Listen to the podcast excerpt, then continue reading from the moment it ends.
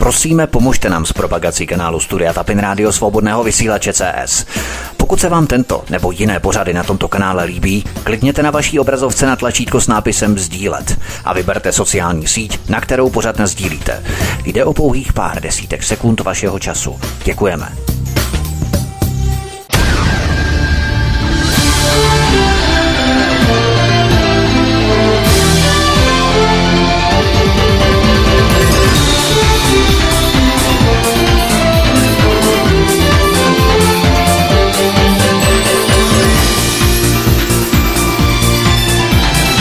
Příjemný, krásný, dobrý večer, dámy a pánové, milí posluchači od mikrofonu svobodného vysílače nebo na kanále Odisí vás zdraví vítek, případně vítejte také na našich podcastech. Jsme rádi, že jste nás naladili i dnes, protože dnes tady uvítám publicistku Míšu Julišovou, která je naším prvním hostem. Míšo, vítej, hezký večer, ahoj. Zdravím, dobrý večer všem. A druhým hostem je blogerka, nakladatelka Eva Hrindová. Evi, taky ahoj. Dobrý večer všem. Eva Hrindová vedle takových těch eh, odstředivých sil radikalizace všech politických proudů, a to nejenom na, řekněme, mainstreamu, ale i na té alternativě, tak se začíná projevovat stále větší fanatismus. Lze ho nějak rozpoznat? Existují třeba nějaké rysy nebo indikátory, já nevím, a ano, indikátor je ten správný výraz, podle kterých můžeme vyhodnotit nebo vyvodit, že právě debatujeme už ne s radikálem, ale rovnou přímo s fanatikem, protože ta hranice je tam velmi tenká, Evy. No, tak eh, fanatismus je téma, kterým se zabývám dlouhodobě. Skoro okolností minulý týden, nebo tento týden jsem o, to, o tom napsala zase nějaký článek tak já si myslím, že fanatik se dá poznat podle toho, eh, že vás neposlouchá, když mu něco říkáte a odmítá jakékoliv spochybňující otázky. Jestliže on má nějaký fanatický nebo fanatismem podpořený názor a vy mu v dobré víře položíte spochybňující otázku a on ji agresivně odmítne, tak je, tak je to stoprocentně fanatik a uh, opravdu fanatici eh, škodí celé společnosti, nejen sami sobě, ale celé společnosti, protože brzdí jak, jaksi uh, uvědomění a vědomí té společnosti a hledání těch nejefektivnějších cest, protože oni odmítají ty spochybňující otázky. No. Takže uh, ono, když, kdy fanatika poznáte lehko, protože on prostě má ten názor tak pevný. Já mám v některých věcech také pevné názory, ale uh, jakmile někde byť v mainstreamu objevím něco, co s tím tématem třeba souvisí a mohlo by to narušit ten můj pohled, tak já si to vždycky přečtu, nebo se potom pídím a buď se v tom svém názoru utvrdím, nebo si ho poupravím. Ale to neznamená, že nejsem pevná v těch postojích, které mám, jo. Ale fanatik s tím není opravdu řeč o ničem. Míče Lišová, ty se občas dopouštíš takového lehkého masochismu a někdy komentuješ některé fanatiky podle měřítek tak, jak je nastínila Eva. Mm-hmm. Myslíš, že podle tvých zkušeností, že má cenu vůbec takové debaty začínat, protože oni používají soubor několika magických slov, jako zaklínadla, mm-hmm. mantru mm-hmm. nebo zaříkávání, skoro až, jak bych to přirovnal, rituální šamanství. Za to může Putin, za to může Babiš, mm. nebo popírá, že Pavel byl komunistický rozvědčík, nebo tě označí za antivaxera. Má vůbec smysl v takových debatách pokračovat s lidmi, kteří jsou evidentně v takovém hypnotickém tranzu přímo fanatickém, Míšo? No tady s těma úplně šílenýma fanatikama asi ne, takovými s těma, kteří jsou na půl cesty, s těma jsem ochotna diskutovat někdy za určitých podmínek, ale nedělám to ve smyslu kvůli ním, protože já vím, že já je nepřesvědčuji. Nicméně vím dobře, že různé ty diskuse, které se odehrávají na sociálních sítích, si čte spousta lidí, takže ve směs třeba diskutuji s nimi kvůli těm jiným lidem, protože i ti mají různé otázky, pochybnosti, e, přemýšlí třeba o tom tématu a tu diskusi si čtou, aniž by do toho přispívali a vnímají tedy Eh, ty argumenty z obou stran, jo? takže na kvůli těm čtenářům to dělám. Já bych se ráda v tomto smyslu ještě zmínila o takzvaném prosystémovém extremismu. O tom jsem se teď rozepsala docela hodně.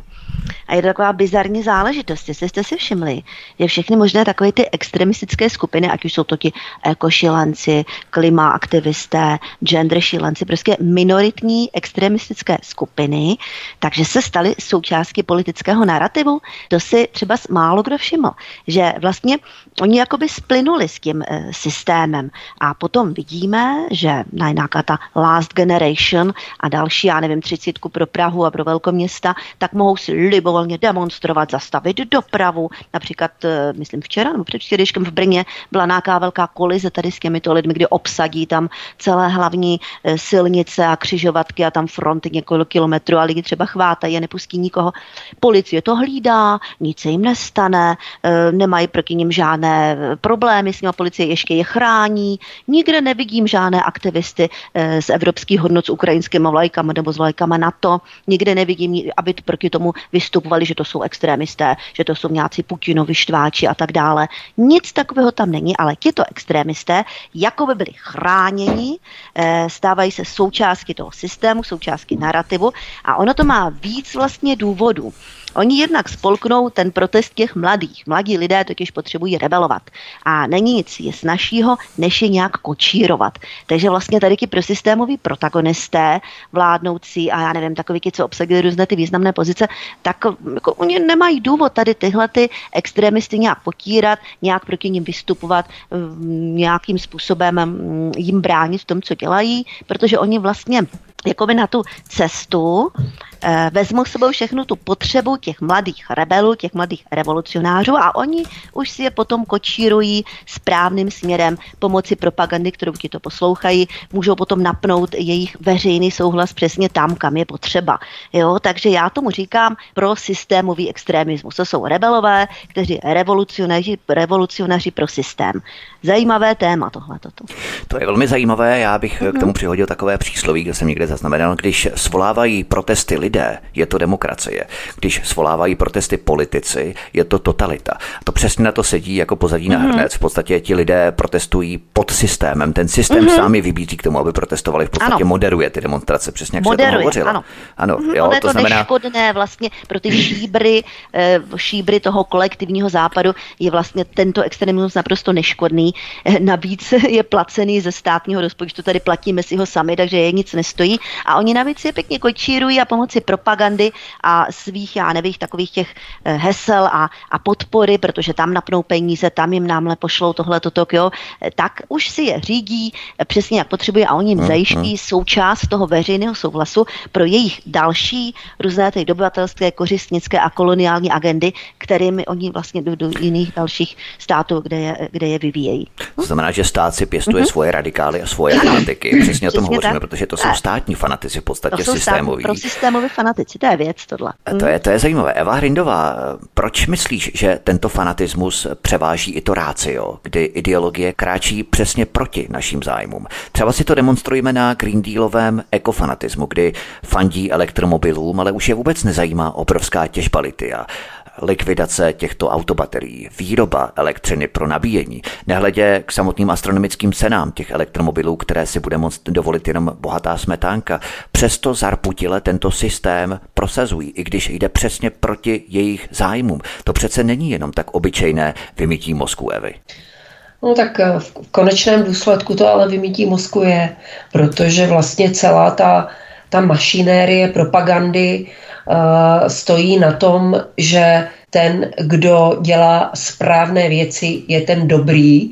A to, to jsem psala, myslím, i v tom článku a, a díky tomu se dostane do nebe. Je to taková zjednodušená Aha. nebo upravená verze toho, na čem lidé vlastně stavěli svou společnost po, po staletí v minulosti, jakási, že se člověk snaží konat eh, správné věci, aby si zasloužil potom na té smrtelné posteli tu cestu do toho ráje.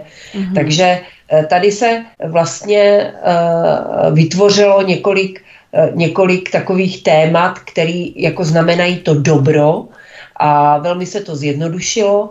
A jedno z těch témat je, že vypouštění CO2 do vzduchu je zlo.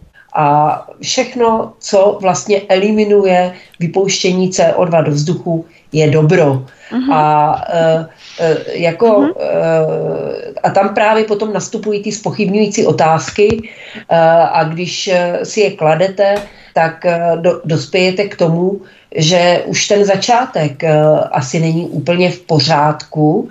To znamená, že vypouštění CO2 do vzduchu je zlo protože samozřejmě příroda sama produkuje mnoho CO2 a když se o tom začnete bavit tady s těmito fanatiky, tak oni tady tyhle ty věci vůbec samozřejmě neví. A, ale ta propaganda, když se vrátím k tomu, k té otázce, ta propaganda to tady tak jasně prostě nasvítila, co je dobro, co je zlo. A druhá věc, že vlastně kdo se hlásí k těm zlým věcem, tak se jakoby vyčlení z té správné společnosti. Eh, z té společnosti těch lepšo lidí a nejenom lepš, lepšo lidí jako lidí, kteří konají dobro, ale i lidí, kteří jsou lepší než ty ostatní. To, ta propaganda funguje na principu černé a bílé, to znamená, každý, kdo má jiný názor, je očerňován a je z něho, eh, je z něho vytvářen prostě nositel nebo představitel všeho špatného. Uh, odporný člověk, který je nemoderní, Kacíř. který je hloupý, ošklivý, uh, všichni si z něho dělají legraci, takový jakýsi dezolát, mm-hmm. který ve volných chvílích čte řetězové maily, má, má u toho alobalovou čepičku na hlavě, pozoruje prostě chemtrails, jo, doma se modlí k nějakým amuletům, jo, a tak dále. Miluje Putina, nosí hmm. tričko s Putinem nebo s ortelem, jo, e, má špatné zuby, jo. A kdo Exekuce, by, jasně, přesně tak. A kdo by ano. chtěl e, se dobrovolně do této skupiny lidí hmm. zařadit. Každý chce být v té lepší skupině hmm. těch moderních lidí, kteří jezdí tím tichým elektroautem, mají prostě cool oblečení, kamarádí se s těmi správnými celebritami, jo, takže to je celý systém tady, hmm. já nevím, vytváření nějakého kmenového povědomí, takže je to strašně těžké, eh, hmm. když se člověk rozhodne tomu nepodléhat, tak je to strašně náročné na psychiku, aby to zvládnul, hmm. protože uh, lidi, kteří mají, uh, nemají uh, na, dobrých věcech postavené sebevědomí a celý život se kontrolují a přemýšlí o tom, jestli dělají všechno tak správně, aby si o něm nikdo jiný nemyslel nic špatného, tak pro ty je velmi těžké, je velmi těžké se tomu vzepřít. Ale je to ďábelský systém, který hmm. je takto nastavený a takhle, tak, takhle jako hmm. funguje. No. Člověk musí být trošku samorost a trošku své ráz na to, aby si vůbec hmm. Eh, jak si obhájil to svoje stanovisko, pokud není samozřejmě mainstreamu většinově prosazené. Eh, je to, viděli jsme to vlastně pořád, je to takový prvek privilegizace, kastování společnosti. Hmm. Dříve se kolektivně vzývala migrace, potom vakcína, aktuálně dnes Ukrajina. Prostě hmm. vždycky je to něco, Země co je prosystémové, země zaslíbená. Ano, a já můžu k tomu ještě něco dodat. Ano, Evy. Eh, já bych k tomu něco dodala, že je strašně těžké vlastně to převrátit jakoby na naši stranu, protože když se na to podíváte, eh, eh, ono se stačí podívat, já jsem se dívala na nějakou debatu, bylo to na Primě a byl tam ten poslanec Kolář, ten, co odstranil tu koněvou sochu a proti němu seděl profesor Drulák. A profesor Drulák je opravdu člověk velmi inteligentní, má velmi mnoho zkušeností, má velmi mnoho znalostí, má rozumný pohled na svět.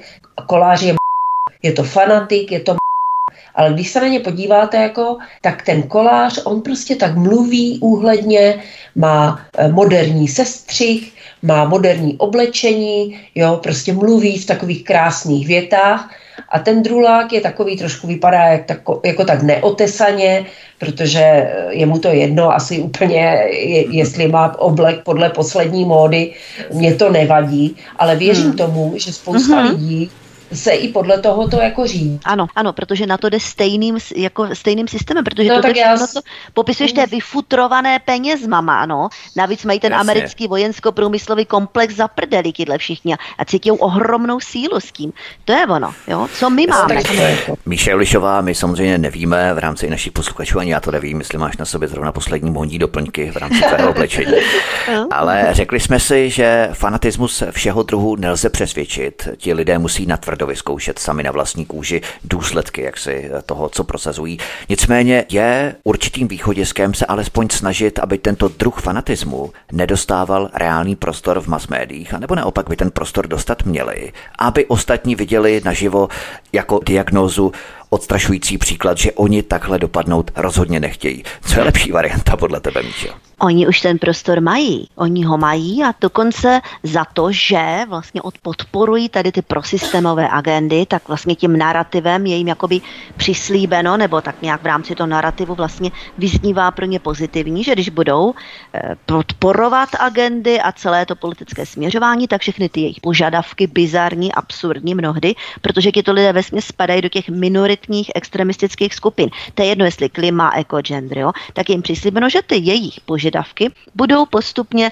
legitimizované a prá- ukotvené do práva a budou to nové normy povinné a platné pro všechny. Ano, takže proto oni to také dělají, nejen, že jsou podporovaní státem, my si je platíme sami, takže ten fanatismus, abych ti na to povedal, ten už je ve veřejném prostoru. To jsou oni, to jsou všichni tady ty last generation, já nevím, co, to je spoustu tady těch organizací, já všechny ani neznám, ani se nepamatuju, jak se jmenoval, určitě e, posluchači budou vidět, o koho jde, ať už jsou to gender, říkám eko, klima a, a tak dále, multikulty. Ten, ten extremismus spojený s fanatismem už jsou obsaženy ve veřejném prostoru. Eva Hrindová, od fanatismu se můžeme plynule přesunout k legalizaci toho fenoménu a kdo jiný podporuje tyto tendence než mass media. Jak vždycky říkám ve svých pořadech, mainstream představuje ideologickou clonu a psychologickou bariéru, aby kryla skutečné systémové schéma korupce. Nemluvíme o takových těch mini kauzičkách, kterými se mafiánské frakce politiků ostřelují navzájem, ale hovoříme skutečně o souvislých lžích a jejich krytí. Myslíš, Evi, že právě tohle představuje základ toho všeho role mass médií, která systémové lži, systémové agendy, o kterých hovořila Míša, a samozřejmě systémovou korupci ve skutečnosti kryjí? Tak samozřejmě podle mého soudu uh, jsou uh, média uh, vlastně hlavním hybatelem toho všeho. Ne politici, ale média. Protože média žijí z inzerce a podívejte se, kdo v těch médiích inzeruje, kdo ty média platí a proti komu oni se, jsou to samozřejmě banky, jsou to výrobci aut, i když ti už méně. Eh, do nedávna to byli producenti cigaret a alkoholu, ale to už je pasé, to už eh, tady ten boj dobra a zla eh, ti producenti prohráli. Eh, a jsou to farmaceutické firmy. Zbrojaři tedy neinzerují, ale farmaceutické firmy ty jsou úzce provázané i s těmi zbrojařskými firmami, to je ten obrovský nadnárodní kapitál. Takže uh, média jsou hlavními hybateli, média jsou hlavními hybateli a tady bych ale podotkla, že ti novináři, kteří v těch médiích jsou, tak uh, oni ani nepotřebují, aby je někdo nějakým způsobem řídil, aby jim říkal, jak mají psát, jak mají mluvit. To jsou, ti novináři jsou samot, samotní, jsou produkty té společnosti a oni prostě jsou pitomí, eh, vycházejí z těch škol, uh, už prostě s vymítým mozkem a opravdu tam není třeba žádného řízení, jak si lidi myslí, že média řídí nějaká korporace a že jim říká, co mají psát. Ne, ti novináři to dělají dobrovolně. Oni opravdu sami, oni jsou prostě takhle pitomí. Já sleduju pár novinářů na Twitteru a oni i soukromí jsou takhle prostě uh, hloupí nebo uh, ztratila... No, Já bych to definoval tak, že vlastně ten systém jich v rámci vysokých škol nainstaluje do hlavy software. No a díky tomu uh-huh. softwaru ano, oni už produkují ano. to, co mají. Jo? Mají ten, takhle. tu šablonu. Tady, šablonu uh-huh. tady tahle ta hrozba, tady tahle ta hrozba jako uh, toho zdivočení těch médií samozřejmě existovala vždycky a vždycky byla, ale nevládlo, nevládla, nevládlo tomu tolik jako peníze, protože noviny, třeba denní tisk, eh, nežil ani tolik z inzerce, jako z toho, že si to kupovali lidé. Mm. Jo, že si lidé kupovali ráno v trafice nebo měli předplacené noviny, takže tam eh, přece jenom ti novináři nebo ty média byly více svobodné, protože byly závislé jenom na tom zájmu těch čtenářů, nikoliv na podpoře těch inzerentů. Takže eh, je to velká škoda, že jsme vlastně eh, přišli o veřejnoprávní média, protože ty by právě v té společnosti měly být tím garantem hmm. jakési objektivity a profesionality, ale kdo, nevím, v kterém to bylo roce, možná 2000, po roce 2000, nevím přesně v kterém roce byla ta první velká televizní krize, jak tam eh, eh, Ruml spal se ve spacáku eh, na Kavčích horách a Jana Bobošíková tam hrála nějakou roli a tak dále a tak dále. Takže tehdy, tehdy jsme o tu televizi skutečně přišli, mm-hmm. protože tehdy, tehdy byli v radě lidé, kteří si uvědomovali to riziko, a chtěli tam dosadit nového ředitele, eh, který eh, tu televizi povede spíš. Tehdy se to ještě dalo, ale eh, ten odpor těch propagandou zmaštěných lidí byl tak obrovský, že, že se to nepodařilo a od té doby to samozřejmě jde od desíti pěti až do toho současného stavu. Takže ty média, opravdu já to se snažím vysvětlit, vysvětlovat i lidem, že když si vzpomenete třeba na covid, tak jako začali, začalo to v médiích. To ano. nezačalo tím, že Babiš přijel a začal tady organizovat nějaké lockdowny. On k ním byl dotlačený tím, nejprve to bylo v médiích. Já si pamatuju tu první zprávu, když objevili nějakého člověka někde v příbrami, který mm-hmm. měl byl první nakažený covidem a bylo o tom celé televizní noviny. Já si a... taky pamatuju, to bylo byl něco. ten pražský taxikář, vím, že jo, to, to bylo. Už 14 no, dní. A o, e, jak pořád neustále o, té, e, o tom, co se děje v Itálii, co se tam děje, jak tam umírají lidi mm-hmm. na mhm. chodbách, úplně byli mm-hmm. sfanatizovaní ti novináři a ti, e, ti politici už jim nezbývalo nic jiného, než jako pod dojmem tady toho jako no. konat. Ale kdyby ty média byly trošku profesionálnější, tak by si zjistili, co se v té Itálii skutečně děje. Ale tady opravdu to je na tomto nejvíc děsivé, že ruku v ruce s tím fanatismem jde opravdu jako no. uh, vedle fanatismu další taková věc, která s tím souvisí, je lynč. To znamená, že prostě mm. kohokoliv oni jsou schopni tímto způsobem a uh, uh, označit a zcela bez jakýchkoliv důkazů, jenom na základě nějakých povrchních nařčení, zlikvidovat jsou schopní a ochotní kohokoliv. Mm. A je vlastně jenom na nás, aby my jsme tomu nepodléhali, ale já si myslím, že bohužel i v řadách té alternativy spousta ano. lidí tomu podléhá a e, vlastně to stejné, co se děje v mainstreamu, se v malém samozřejmě v menším, v mnohem menším měřítku, ale v malém děje i na té straně té, té alternativy, takže eh, nemáme si co vyčítat, ale není to tak, není to tak intenzivní, není to tak silné jako v tom, v tom mainstreamu. Nejhorší právě je, že ta menšina z té alternativy, která podléhá těmto sugestivním nástřelům z toho mainstreamu, tak si myslí, že oni jsou těmi vůdčími hlasy té alternativy. Ale mm-hmm. to mhm. už je samozřejmě jiná věc. Nicméně to jsou právě ty prvky toho kultu vzývání těch mm. model, jako je právě migrace, ano, vakcína, ano. anebo Ukrajina mm. a tak dále. Vždycky Nové náboženství tak, no. nová náboženství, oltář. Míše Ulišová, a... máš také pocit, protože Eva hovořila právě o těch mass médiích, o české televizi, nejenom veřejnoprávních, ale i privátních médiích.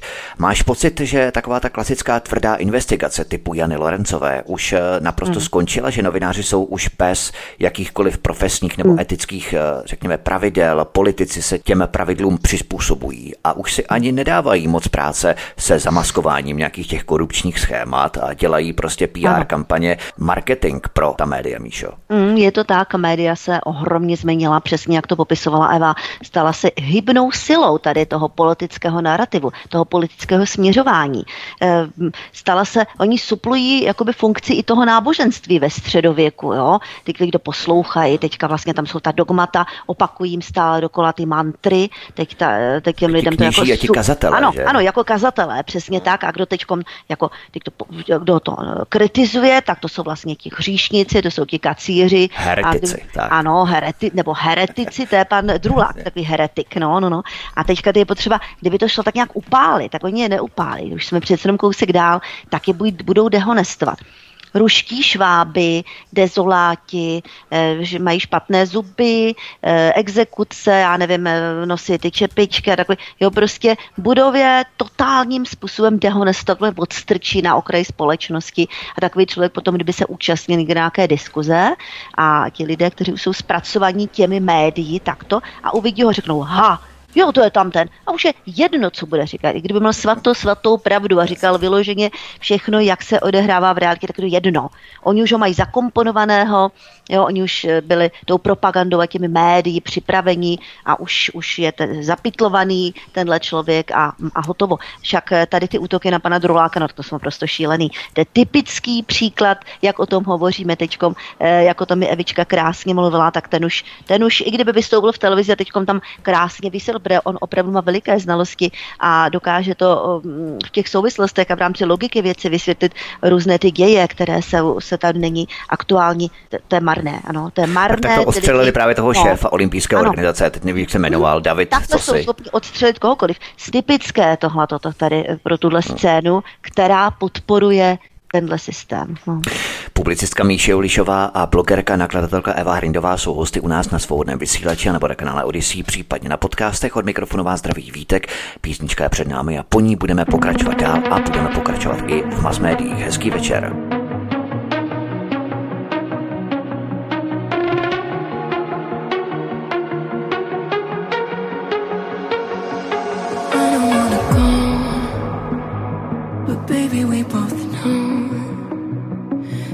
Not our time. It's time to say goodbye until we meet again. Cause this is not the end. It will come a day we will find a way.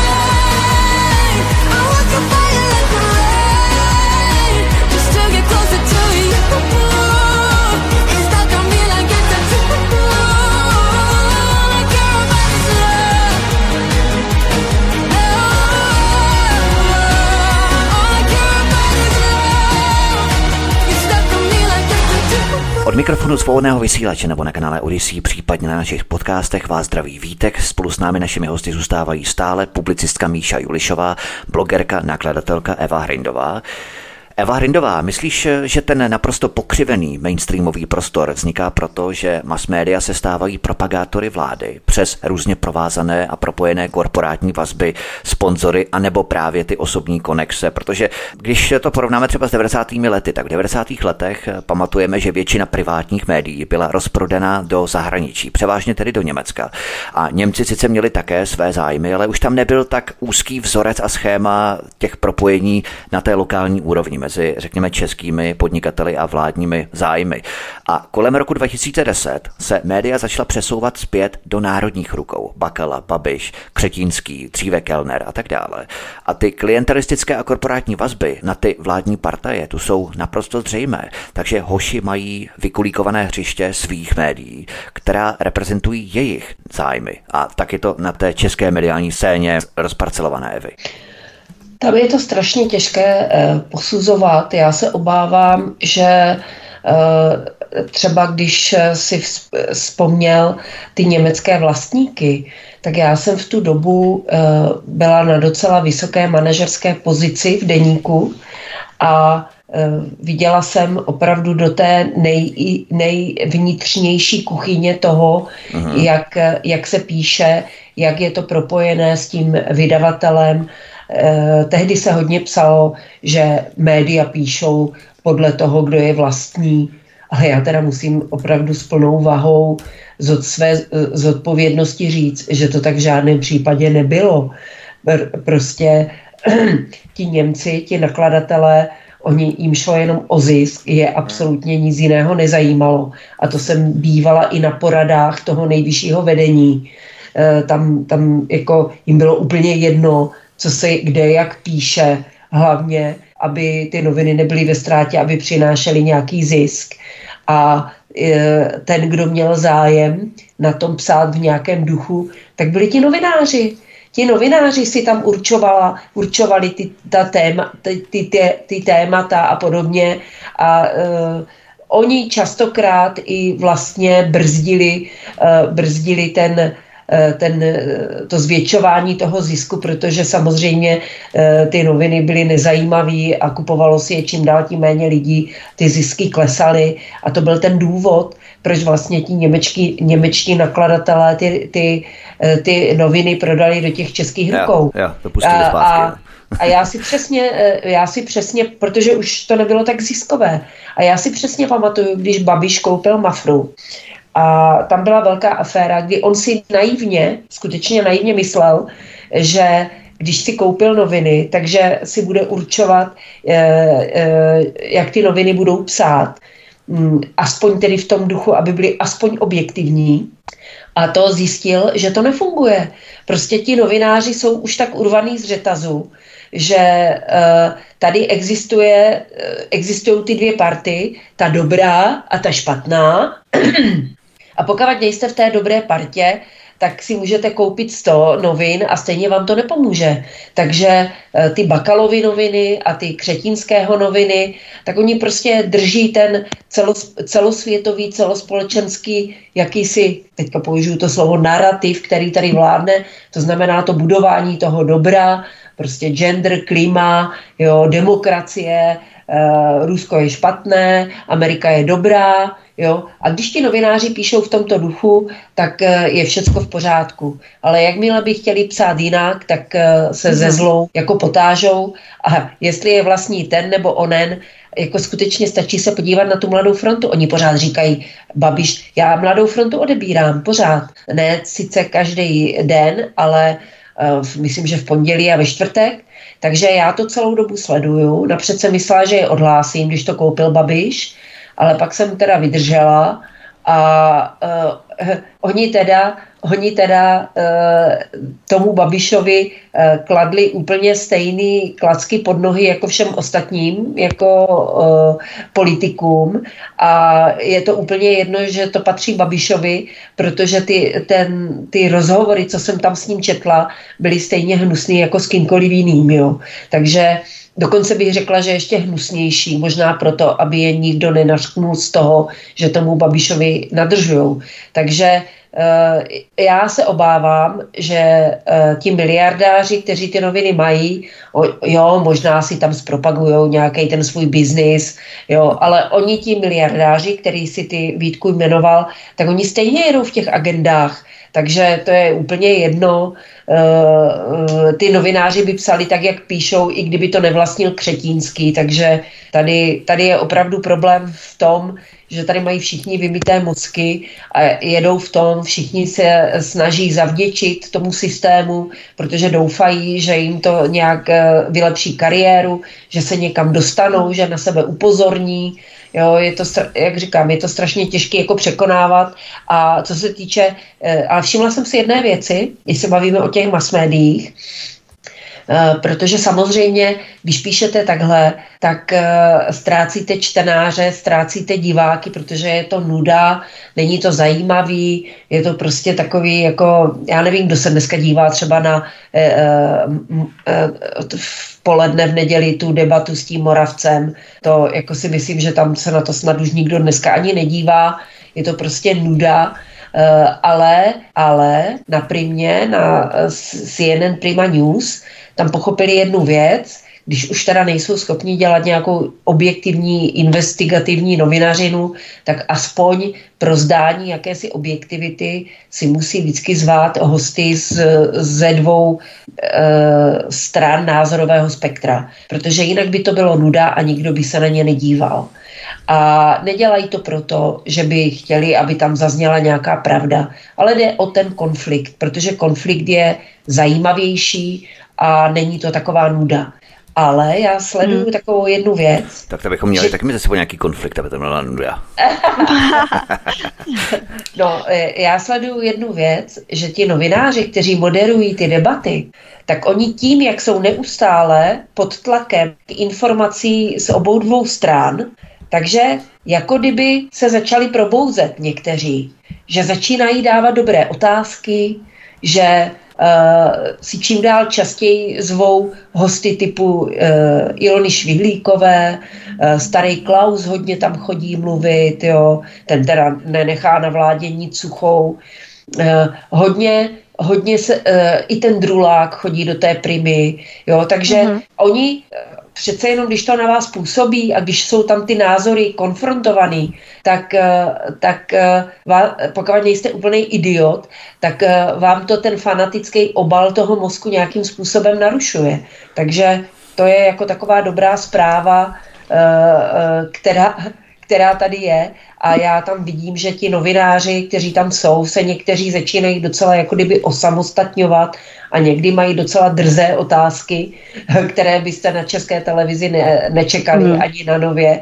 Takže to je, hmm. ono, ono se říká, uh, můžete cel, celý, všechny, všechny lidi na celém světě můžete uh, dostat do lži nebo přesvědčit je, že lež je pravda nebo klamat je. Můžete všechny lidi klamat nějakou dobu.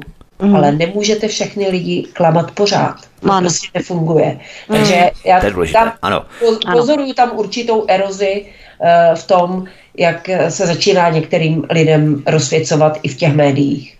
Míše Ulišová, není tento žalostný stav mass médií, který popisovala Eva, ještě posílený nebo umocněný tím, že vláda se tím už vůbec netají a otevřeně si platí své poskokové novináře dotacemi těm správným médiím. Oni tedy tvrdí, že ty mm-hmm. peníze jdou na odhalování, já nevím, hoaxů, dezinformací a tak dále. To je tak profláklé maskování, že se nad tím už musíme jenom pousmát.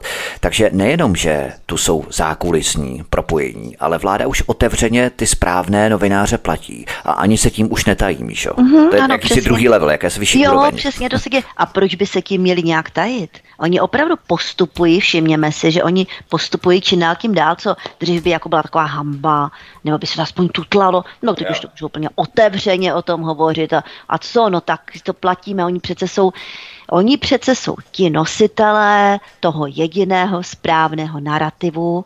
Já tomu říkám, to je takový příběh, který tady pro nás inscenovali ti vládnoucí a mocenští šíbři kolektivního západu. A všechno, co spadá do těch jejich zájmů, tady těch šíbrů kolektivního západu, kteří vlastně nám tady vládnou, celé západní civilizaci, tak je v pořádku, to je dobře. To jako je podporovaný, to, takhle, to můžou být extrémisti, kdyby prosazovali, já nevím, kde jakou šílenost, ale když budou podporovat jejich politiku, jejich politickou linii, jejich dobyvatelské, kořistnické, koloniální zájmy, a tvrdit, že to je dobro a že to je správný, tak si v podstatě můžou e, mít extremistickou, já nevím, hnutí libovolné a stát to jim bude nebo mi platit. Ale pozor, jakmile to jde nějakým způsobem proti zájmům tady těch šíbrů kolektivního západu, tak to je zlé. Jo? Tak tam nastoupí zase už ty neziskovky, vyběhnou tam evropské hodnoty s ukrajinskými vlajkama, protože Ukrajina to je vlastně země zaslíbená, to je novodobý ráj. A kdo má vás ukrajinskou vlajkou, to je dobro samo, že? nebo ještě vlajka na to, tak to je taky to je vlastně takový něco jako, to už je stupenka do nebe pomalu, jak už jsme tady o tom hovořili, jo? a to už je jako znak toho lepšolictví. Takže takhle to oni mají připravené pro nás. To jsou ty rozdíly, které tady vidíme třeba i v rámci těch whistleblowerů. Jo? Když jsme tady měli mm-hmm. whistleblowery jako Edward Snowden nebo Julian Assange, tak to mm-hmm. jsou mhm. špatní whistleblowery. To už se no nesmí, jo? to je ten whistleblowing no, špatný. No, ale když tady máme nějaké... Ne, ano, jo, ale když tady máme nějaké takové ty mhm. kauzičky, trapné kauzičky, mini kauzičky, tak to není problém. Eh, ještě Míše Ulišová, my se tady bavíme o instalovaných agendách a právě jednou z nich je už zmíněný genderismus. Tato agenda souběžně s ostatními nebo s dalšími začíná akcelerovat v Česku. A k aktuálně Mahenova knihovna si nedávno pozvala mm-hmm. transvestitu, aby četl dětem o feminismu no. a pohlavích.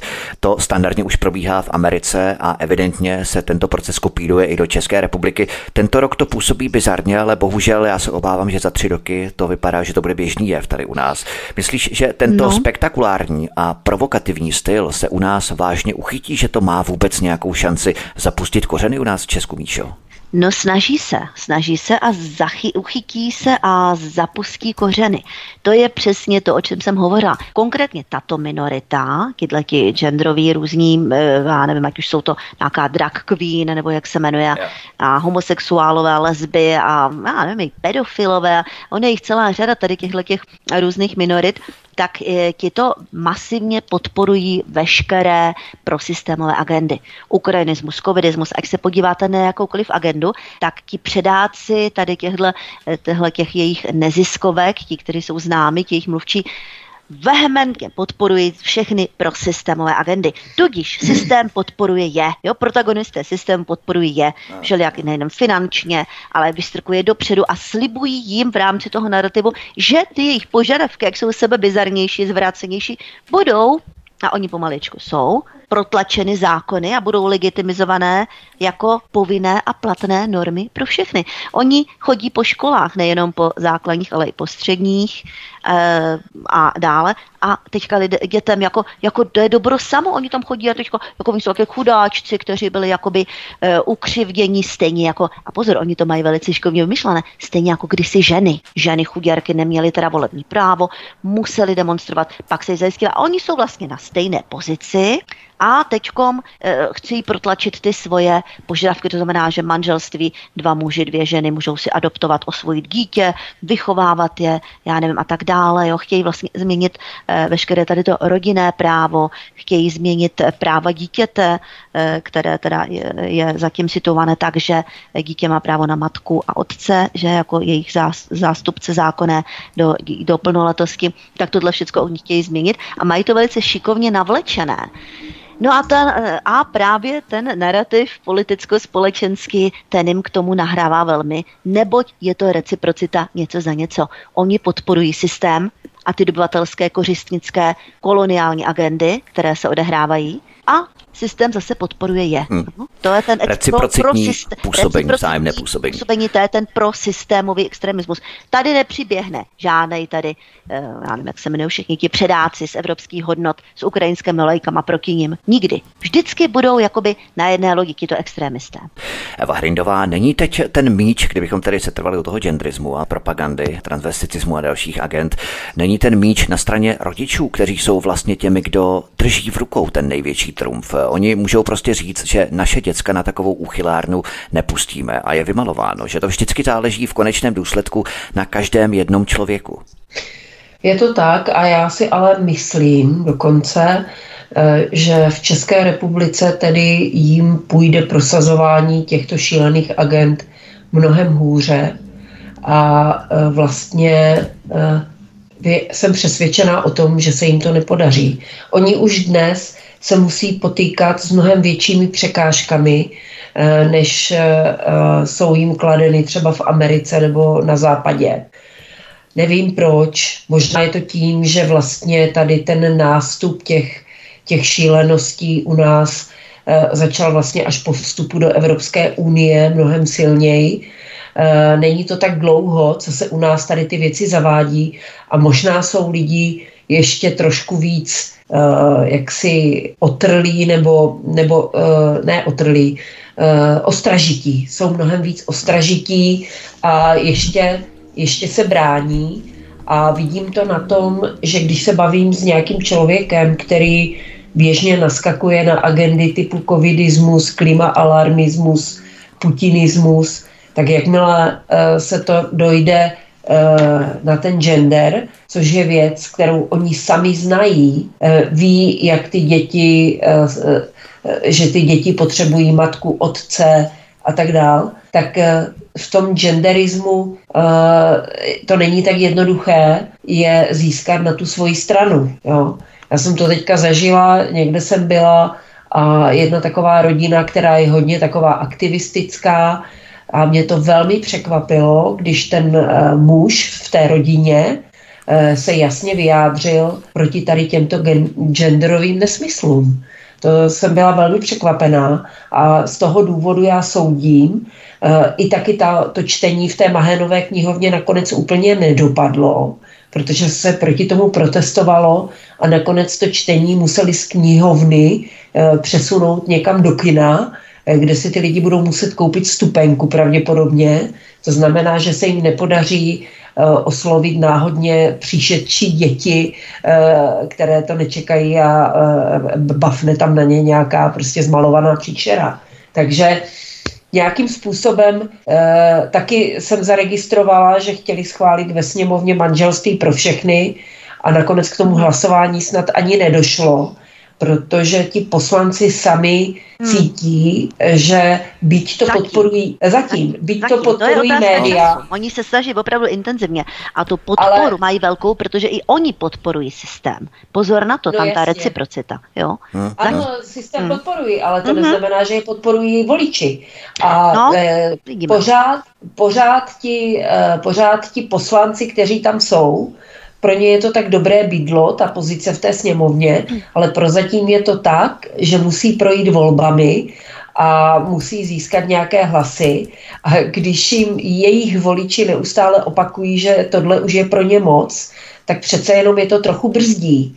Takže eh, tady se nám ty média trošku jako utrhly z řetězu a eh, ta, eh, ta podpora mezi, tě, mezi těmi lidmi není tak velká, aby eh, halasně ti poslanci, ta 108, eh, i mezi tou 108 jsou někteří uh-huh, poslanci, kteří úplně s tím nesouhlasí tady s těma. Takže já bych byla, já bych byla mírně optimistická, co se týče tady těch genderových věcí, protože, jak říkám, i u lidí, u kterých bych to nečekala, protože podle mého soudu mají vymité mozky propagandou, tak v případě genderu Eh, asi eh, ta propaganda není tak účinná, protože ty lidi to vidí doma, eh, sami to cítí, sami na sobě, co funguje, co nefunguje a to, to není jako přesvědčit člověka, že Putin je zlo, když toho Putina nevidíte a je někde tisíce mm. kilometrů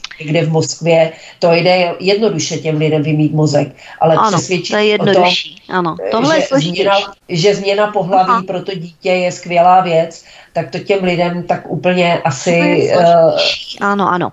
Já jsem ještě chtěla říct, jak jsou ti aktivisté, jak je to zvláštní. Všimněte si určitých absurdit. Na jedné straně oni vlastně teda brání ty práva těch žen, ženy mají, já nevím, samostatné kupé ve vlaku a samostatné jo, jo. čekárny a tak dále. Jo. A na druhou stranu podporují masivně eh, tady ten transgenderismus, kdy vlastně ti mužové se nechávají jakoby Stačí, když se vezme ženskou paruku a řekne, že se cítí jako žena a stává se vlastně ženou. Takže jaký lotr, který vlastně se takhle, takhle může e, přemaškařit a e, říkat, že se cítí jako žena, tak už ho můžou pustit do ženského kupé, e, dají ho do ženské věznice k ženám a tak dále. A ten lotr tam může vyvádět kde jaké lotroviny na těch ženách, já nevím, jenom proto, že si vzpomněl, že se, že se přestrojil za ženskou, namaloval se a bude tvrdit, že se cítí jako žena a tím jsou ženy chráněny tím, že, že vlastně je legitimizováno tady tohle tok. Jo, to je, to, to je posílení práv žen? Ne, to je útok na práva žen tady tohle, to, to co se děje. Spo, nehledě na to, proti sobě, proti ano, sobě ano, dvě kategorie systémové. Na to, že někdy jaký muž teda řekl, že cítí se jako žena a sportuje v ženském sportu, samozřejmě, že všechny ženy tam porazí. Jo, takže toto celé, všimněte si, to je útok na práva ženy jak vyšitý, jo, ne žene. A já tady... A mlčí. Uh, samozřejmě mm-hmm. feministky, feministky mlčí, ale, ne, co? ale, ženy, ale ženy a společnost se začíná bránit. Já to vidím, že i v té mm-hmm. šíleně šílené uh, zemi, jako je Amerika, už začínají brát zpátečku, protože uh, tady tyhle ty uh, magoři, protože jinak se to nazvat nedá, kteří vycítili příležitost, uh, uh, prohlásili se za ženy a začali prostě trhat rekordy v ženských kategoriích, mm-hmm. třeba ve sportu, v tom lepším případě, v tom horším případě využili příležitosti, jak eh, být, eh, mít skvělou příležitost k voajerismu v ženských šatnách. Ano, ano. Eh, to je, to je útok a, na ženy celé, to je útok na práva žen celé, mm. ty ženy se začínají tomu bránit konečně, pro boha.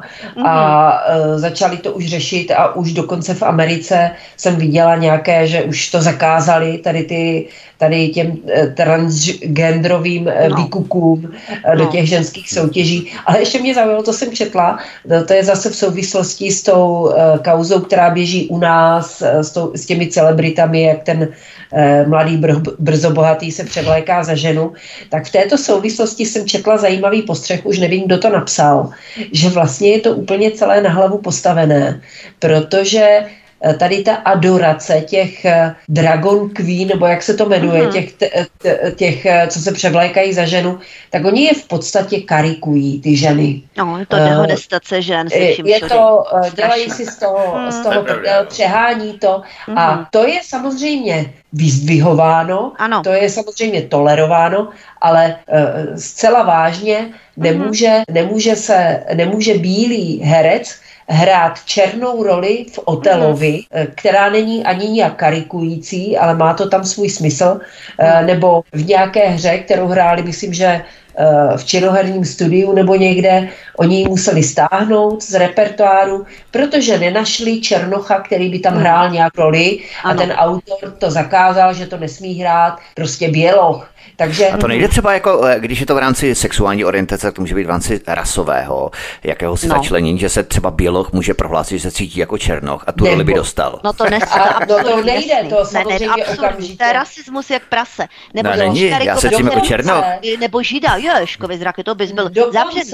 Ale ženu může karikovat kdy kdo takhle, jo? Ne, nemůžete, nemůžete jít na, na karneval pomalu se převléknout za indiána, protože to je porušení jejich kulturních nějakých, já nevím čeho, ale že se tady chlapi převlékají za ženy a dělají z nich prostě prostitutky a krávy, hmm, tak to, to je v pořádku. Takže je to, je to vlastně takový, Zajímavé, že? je to takový dvojí metr, že ti aktivisté mají takový, eh, že používají takový dvojí metr, tak se sami usvědčují z toho, že, že tady nejde o žádné dobro, ani o žádnou mm-hmm. spravedlnost. Se ale do toho zamotávají prostě, už je, to je to, vrácenější. Ano. V podstatě no. systémová agenda proti druhé systémová agendě, ano. v podstatě je to něco podobného, jako když jsme přirovnávali, aby Arabové šli na Gay Pride, na Prague Pride nebo něco podobného, nebo aby hmm. přímo v Riádu udělali Prague Pride v rámci arabské země. Jo, to je v podstatě jedna mm-hmm. procesovaná agenda, nebo respektive migrace vůči zase genderismu. Mm-hmm. To mhm. prostě dvě spolu samozřejmě souběžně nemůžou koexistovat, řekněme. My si zahrajeme písničku a potom budeme pokračovat dál v našem povídání. Našimi hosty jsou Míša Julišová, Eva Hrindová od mikrofonu ze svobodného vysílače a případně na našich podcastech nebo na kanále Odyssey. Vás zdraví vítek, hezký večer.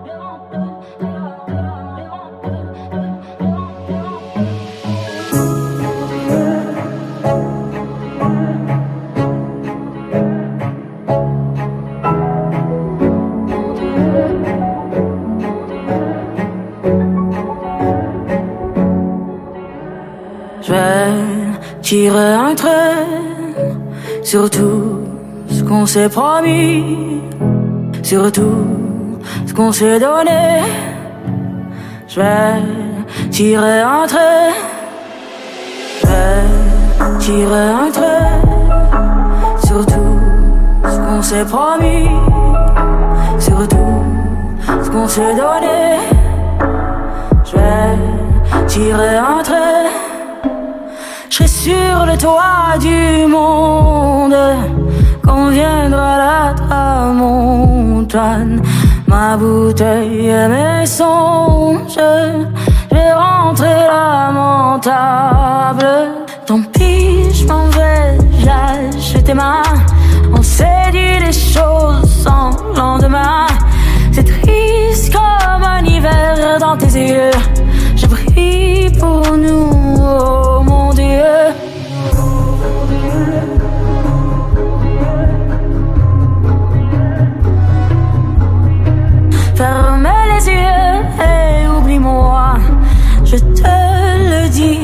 Mieux comme ça. Je tire un trait sur tout qu'on s'est promis, surtout ce qu'on s'est donné. Je tirer un trait, je tirer un trait, surtout ce qu'on s'est promis, surtout ce qu'on s'est donné. Je J'irai entre.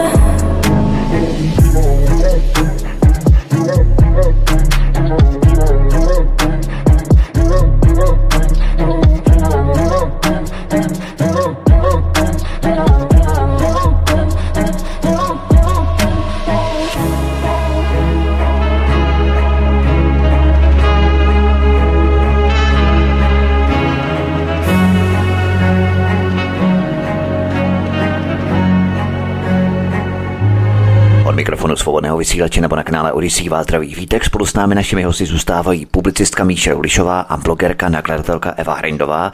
Míša Ulišová, tím se dostáváme k odpovědnosti za instalované agendy, protože pokud jim nevzdorujeme a nesnažíme se nacházet cestičky, jak takovým agendám čelit, tak svou energií a svým myšlením vlastně uvádíme v život tyto agendy, stáváme se jejich nositeli. Myslíš, že v konečném důsledku záleží na našem každodenním rozhodování, kdy na nás takové agendy přímo či nepřímo dotírají. A my máme možnost tomu buď podlehnout, anebo to odmítnout. Ale pořád je to na nás. Ten koncový uživatel, řekněme, nebo mm-hmm. nějakém marketingovém žargonu, ten konzument, ten vlastně na tomto záleží. Nikoli žádní politici, žádná média, jistě, nikdo to z nás nevyřeší, pořád jenom my. Ano, takže je to o osobní statečnosti. Jo, tak to myslel asi. Samozřejmě, že je. Neříkám, že ten, kdo odmítá tak nějaký jste naprosto extrémně statečný člověk. Nicméně nějakou statečnost projevit musí. Protože ti, kteří jsou nestateční, no tak ti se tomu nevzpírají, ti se podvolí prostě úplně všemu. Já jsem nedávno se účastnila, to ano, nedávno, asi měsíc, eh, nějaké diskuze, to už jsem tady říkala, eh, někde na stránkách Čibo, mm, kde teda mm, nějaký ty mod, nebo i v jiných těch, těchto modelky pro tady český trh, speciálně nových tam víc než polovina černošek, jo. Nehledě na to, že já proti ním nic nemám, ale oni mají prostě jinou fyziognomii, než my, jo, mají ti černošky, jinou, to jako nic na plat, jo. Nehledě na to, že na nich to oblečení vypadá jinak. A tak jsem se tam tehdy zepsal, zeptala jenom, proč to děláte. To je celé. No jaká tam vypukla ohromná proti mně jako štvanice, to si prosím vás vůbec nepředstavujte. Jo? Takže, takže tohle to tak. Je to i osobní statečnosti. Někteří lidé jsou tak nestateční a tak podléhají tady tomu všemu, o čem jsme se doteď bavili. Oni snad jsou schopni, kdyby jim eh, vnutili, že eh, tady přeletěli Markeni a tady postřelili polovinu obyvatel, že to je pro naše dobro, kdyby to těm lidem vnutili, tak oni budou jásat radostí. Jo? To je, mně někdy připadá, že tady ti zejména bohužel mladí lidé se nechají tak snadno tady tímhletím polapit, ale ono je to proto, že ta propaganda je opravdu všude přítomná, dlouhodobá, intenzivní, na všech těch jejich kanálech, ti youtubeři a tak dále, hustí do nich tady tahle ta dogmata, zapnou televizi, je to tam, jdou ze školou, školou někam na nějaké představení, zase tam mají nějakou genderistickou scénu, e, neziskovky, klimaalarmismus, e, ekoalarmismus, e, multikulturalismus, genderismus, jedno za druhým do těch mladých opravdu, to se do nich se to tak spěchuje, jo. To je takový zločin, co se odehrává, to je hrůza. Ale ono nejde tak jenom pouze o ty agendy, ale jde třeba i o dílčí debaty. Já jsem třeba sledoval na Českém rozhlase Plus pro a proti takovou tu debatu, kterou oni tam mají. Byl tam Milan Kubek, to je známý covidista, že tehdy a Alena Gajdušková, myslím, že z ČSSD. Téma bylo, eh, zdali se má zvýšit poplatek na pohotovost na, z 90 na 200 korun. Neuvěřitelné. Mm. To je jenom tak eh, ten základ. Jo. A právě na to, Margo, jsem se s někým bavil, jestli se mají opravdu ty poplatky zvýšit. Proč to je vlastně, že to je naprosto nesmyslné, že člověk si platí zdravotní pojištění, za chvíli by si platil skoro každý úkon u mm. obvodního doktora na pohotovosti a v lékárně, pořád větší a větší spoluúčast, u zubaře a tak dále. Prostě pořád ten systém se snaží s nás vytáhnout ještě druhotně, sekundárně další a další placení za zdravotní péči, kterou si vlastně primárně platíme v rámci toho zdravotního pojištění. Ten základ, samozřejmě, když se člověk nad standard, tak samozřejmě a tohle to je základ. Mm-hmm. Jo. Mhm. Já jsem nevycházel z úžasu, kde ti lidé, se kterými jsem se o tom bavil, tak mm-hmm. vůbec se nad tím nepozastavovali. Mi říkali, no tak proč? No tak eh, samozřejmě tak, eh, když člověk jde na pohotovost, tak samozřejmě to musí mít mít, a ty, tak ty peníze třeba zaplatí ne 90, ale zaplatí dvě stovky. No a co? Pětistovku klidně, nebo, pětistovku, nebo tisícovku dáme. Jo. A ti lidé s tím souhlasí, to, to je na naše zdraví, si myslí. Naivita, no to je další téma. Ohromná, ohromná naivita. Oni se nechají ukecat na to, jo. Naivní, naivní. Hm. Hm.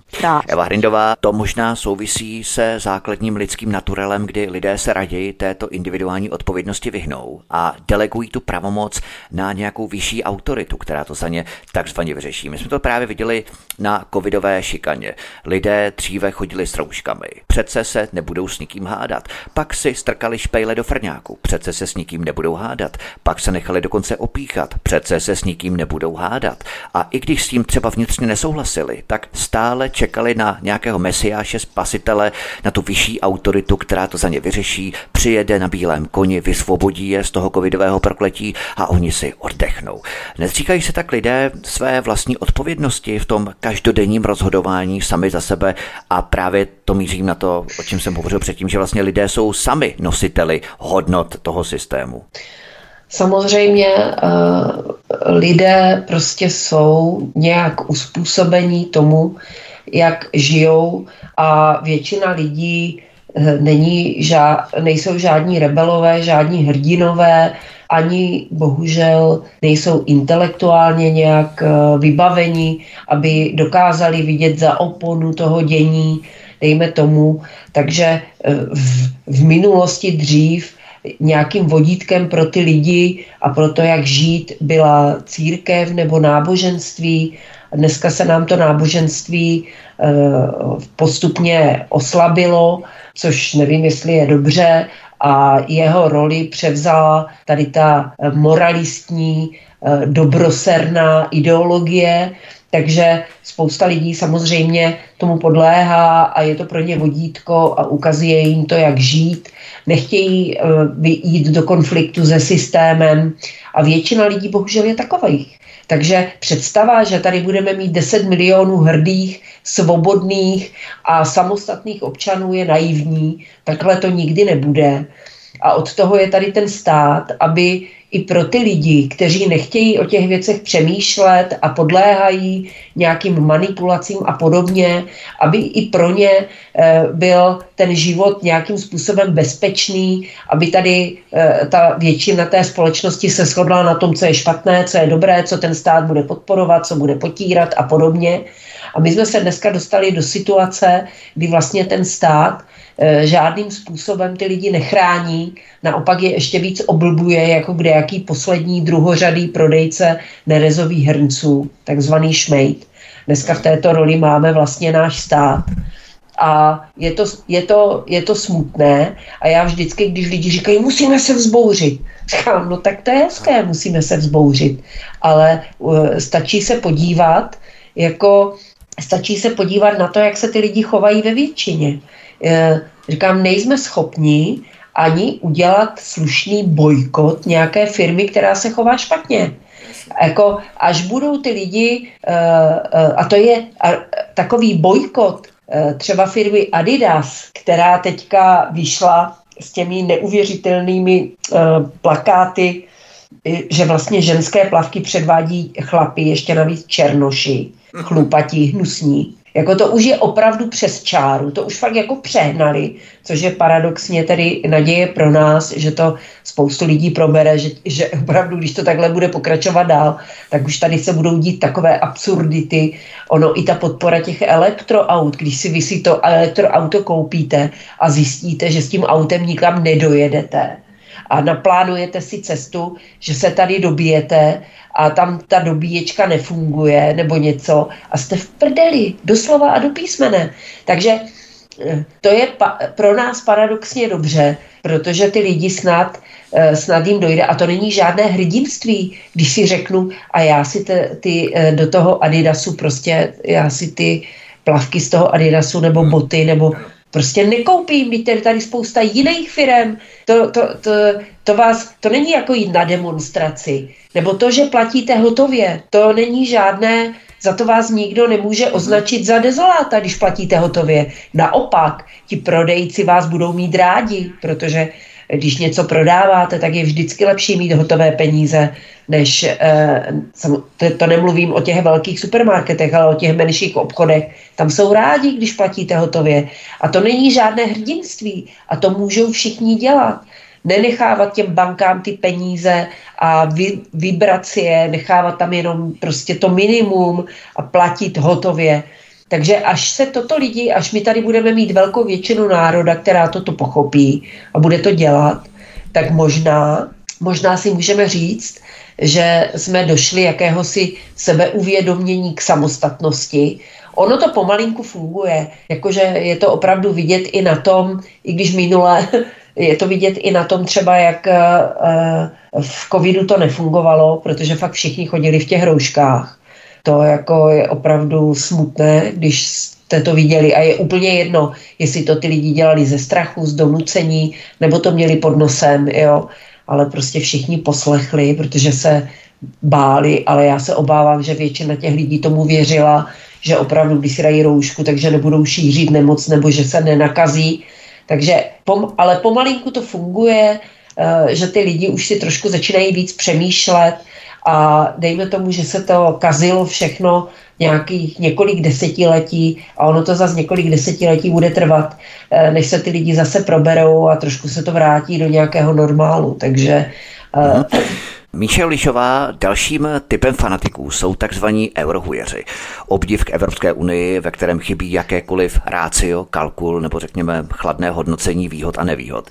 Když zhodnotíme, co nám vůbec přineslo naše členství v Evropské unii, Samozřejmě přiživovanou válku, migrační vlny, přimíchávání substrátu z hmyzu do potravin, výpadek kritických léků, dražší bydlení a tak dále.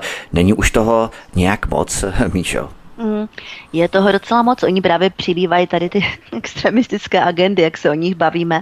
Já jsem se taky účastnila teda diskuse s nějakými takovými extremisty, kteří propagovali tady, jak jsme se teď o tom říkali, ta auta elektrická, tady to všechno, tak jsem mi tam lupla obrázek eh, z Severní Koreje, no a tam nikde nic, žádný auto, eh, jo, bylo to takové, říkám, tak tady to je země zaslíbená, tady už je to dokonalé, takhle tohoto asi chcete dosáhnout, a čekala jsem jako nějaký tohle. Oni se nějak nebránili, až jeden mi tam napsal, no jo, ale tam zase mají hladomory. No to jim jako vadí, že tam není to jídlo, jinak jako by to celkem šlo. No ale tak já, já jsem mi to napsala, ale to nevadí. Broučci přece žijí všude, nachytáte si broučky a jaká je to dobrota, jo. No tak pak už mě zablokovali a hotovo, jo. Takže, takže to je byla jako, jako vtipná poznámka. No ano, no samozřejmě, co nám přinesla Evropská unie, no tak v poslední době je to čím dál tím markantnější, že pro nás e, jsou to akorát problémy. Stali jsme se kolonií, ono vlastně o co šlo už od samého začátku. My, východoevropské státy, jsme se stali novými, novodobými koloniemi, potažmo americkými, anebo tady eurounijními, protože Evropská unie tam má něco tady společného vlastně e, s těmi americkými trans, transatlantickými zájmy, koloniálními, dobyvatelskými, kořistnickými. No a my jsme jejich kolonie pod území, které momentálně je tady drancované, samozřejmě mm, finančně, dividendy a tak dále vysávané, levná pracovní sila a to. Nicméně potenciálně nás mají připravené jako, eh, kdyby přece nějaký konflikt nebo takhle, protože oni počítají se vším možným, no tak ten konflikt počítají, že by se odehrál tady, že na našem území, těžko na jejich, ano. Takže eh, tím, že vlastně nás takhle už od začátku situovali a to činálkým zřetelnější do role novodobé kolonie, tak to je také podobné, jak kdyby nám vyhlásili válku. Že? Nedávno se tady odehrávala diskuze, jestli nejsme náhodou na tom podobně jako v tom roce 38, principiálně tak trošku ano tím, že nády celé východ, východu tady, východoevropské země jsou tady postavené do role tady té vykořiskované, vydírané koloniálního postavení, tak to je, jak kdyby nám trošku tak vyhlásili válku. Přesně tak, to je velmi přesné, protože my tady těch agent máme samozřejmě více. Vedle transhumanismu, od těch trans, tak máme transhumanismus, transsexualitu a také transatlantické vazby těch agent. Mm. Celé hodně. Eva Hrindová, v tom výčtu našich nevýhod v členství Evropské unie bychom mohli pokračovat dál. Omezování osobní dopravy, drahá elektřina, nedostatek tepla v zimě, zhoršující se vzdělání a tak dál. Ale já nějak stále nepřicházím na ty klady a výhody, které nám z členství v Evropské unii plynou. Dokázala dokázala bys aspoň ty nějaké najít, protože my se tady bavíme celou dobu takový leitmotiv o fanaticích mm. a já opravdu nevím, jaké výhody máme, tedy jaké výhody nám plynou z členství v Evropské unii. No tak eh, asi se neptáš toho správného člověka na ty výhody, protože já jsem opravdu hlasovala v tom referendu proti vstupu do Evropské unie a já jsem už tehdy jako věděla, že to pro nás není dobré a nemyslím si to ani teď, že by to pro nás bylo dobré, ale ta situace byla taková, že většina lidí tam chtěla do té Evropské unie, tak tam prostě jsme a e, těžko s, tím, těžko s tím asi něco teďka dělat. E, jediné, co snad, co snad je jediná výhoda, kterou teda, když se na to ptáš, tak e, jediná výhoda, která je ale opravdu marginální, že se dá s občankou jezdit po Evropě. Ale když si vedle toho postavíte ty nevýhody, tak si myslím, že každý by rád zase jezdil s tím pasem a klidně i absolvoval ty nějaké hraniční kontroly, eh, protože eh, ostatně Schengen jako takový eh, nemusí být nutně propojený s existencí Evropské unie, na tom se ty státy můžou dohodnout bez ohledu, bez ohledu na EU. Takže těch výhod, jak oni halasně říkali, volný po, o, pohyb osob a já nevím čeho všeho a zboží, stejně, stejně si to kontrolují, stejně e, nemáte šanci v rámci té Evropské unie, jakože si tady, e, stejně tam ty byrokratické překážky pořád nějaké jsou, ale oni se schovávají za různé jiné věci, takže já tam nevidím výhodu žádnou a, ale ani nevidím, ani nevidím cestu, jak z toho ven, e, tak jak to udělala Velká Británie. A řekněme si, že Velká Británie odešla z Evropské unie úplně z jiných důvodů, než bychom z nich, z nich chtěli odejít my. A, a to já... má právě vlastně Velké Británie tam eh, stejně to moc nevyhráli ve finále, protože tam eh, to zdražování, energetická nouze a ty záležitosti ohledně no tak protože... genderu a tak dále, tam jdou úplně stejně jako v Evropské unii. Jo, no tak méně. samozřejmě, kdyby, protože oni jsou stejní progresivistě a, a jak říkám, oni vystoupili z Evropské unie z, z jiných pohnutek, z jiných pohnutek, než bychom chtěli vystoupit my a podle toho to tam taky teďka vypadá, že? Takže, takže s tím bych to nesrovnávala.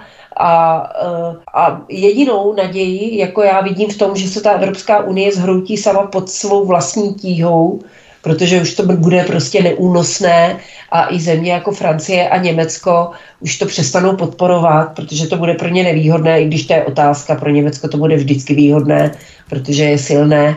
Takže, takže ale pořád tam vidím prostor, jako i v rámci té Evropské unie, jak tam nějak manévrovat, jako to dělá Orbán v Maďarsku, těch, těch možností, eh, co můžeme mít dělat eh, jaksi samostatně, pořád je docela dost ale stejně je neděláme, takže je to úplně jedno, jestli z té Evropské unii jsme nebo nejsme, protože máme takovou politickou reprezentaci, eh, která eh, je papeštější než papež, takže i kdyby jsme v té Evropské unii nebyli, tak stejně by ti naši fialovci eh, podepisovali smlouvy s Američanama a bylo mnohem dřív a bylo by to pro nás ještě horší, tak než když jsme v Evropské unii, paradoxně teda. No.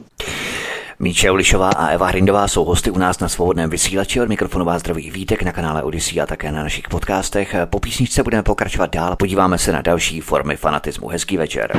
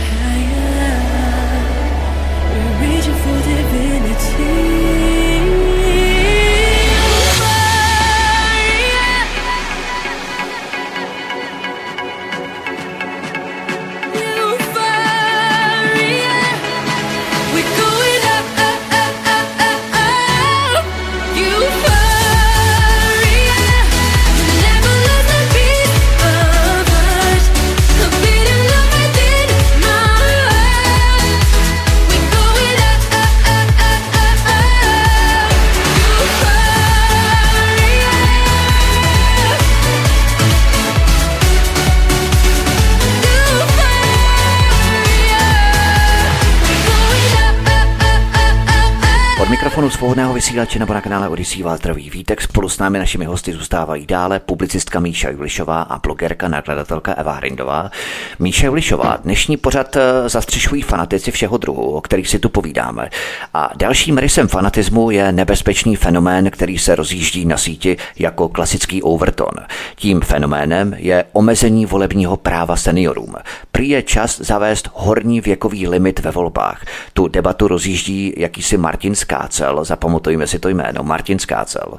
Jak se k tomu stavíš, Míšo? Má něco takového mm-hmm. vůbec eh, ve veřejném prostoru co dělat? No, to je teda velký téma a samotnou mě překvapilo, eh, do jaké míry se ujalo eh, kolik lidí, kteří se mně i zdá, zdáli, že by ještě i v rámci toho, že teda jsou jako prosystémoví, že by byli rozumní, tak nikoliv. Spousta lidí se domnívá, že jakmile někdo senior a pobírá starobní důchod, že by měl ztratit právo volit že tím pádem, jakmile je závislý jakoby na státu, že pobírá ten, takže už nemá mít právo volit, protože už také má nějaký ten věk, a e, mladým lidem může kazit jejich budoucnost. Naopak by měli volit 16 letí nebo dokonce 14 letí, ti prý mají přehled, protože jsou vyškolení tady těma neziskovkama a, a nevím, možným ve školách takže mají dokonalý světobraz a ti mohou volit, zatímco ti staří, ti už mají nějak ty Alzheimery a, a jsou nějak pokroucení a, a doví, jak vlastně ten život prožili, že e, a, jo, a tak dále a mají různé ty zkušenosti a to všechno vstupuje do toho jejich rozhodování a oni pak volí špatně a těm mladým kazí život. Takže takhle je to celé postavené. Podle mě to je fašismus jak vyšitý. E, Zamíňme si za skupinu důchodci židy a už jsme u toho, pak už jenom našijeme nějaké, nějaké takové něco na rukách poptávce a už to bude jasné, kteří teda jako volit nebudou smět. No, překvapilo mě, že tohle téma tak rezonuje ve společnosti ve smyslu, že ti mladí někteří, že se jim to zdá jako v pořádku, že jako jo, oni si myslí, že asi nikdy staří nebudou, že nikdy nebudou, já nevím, vypadat jako nějak trošičku už bez energie, ano.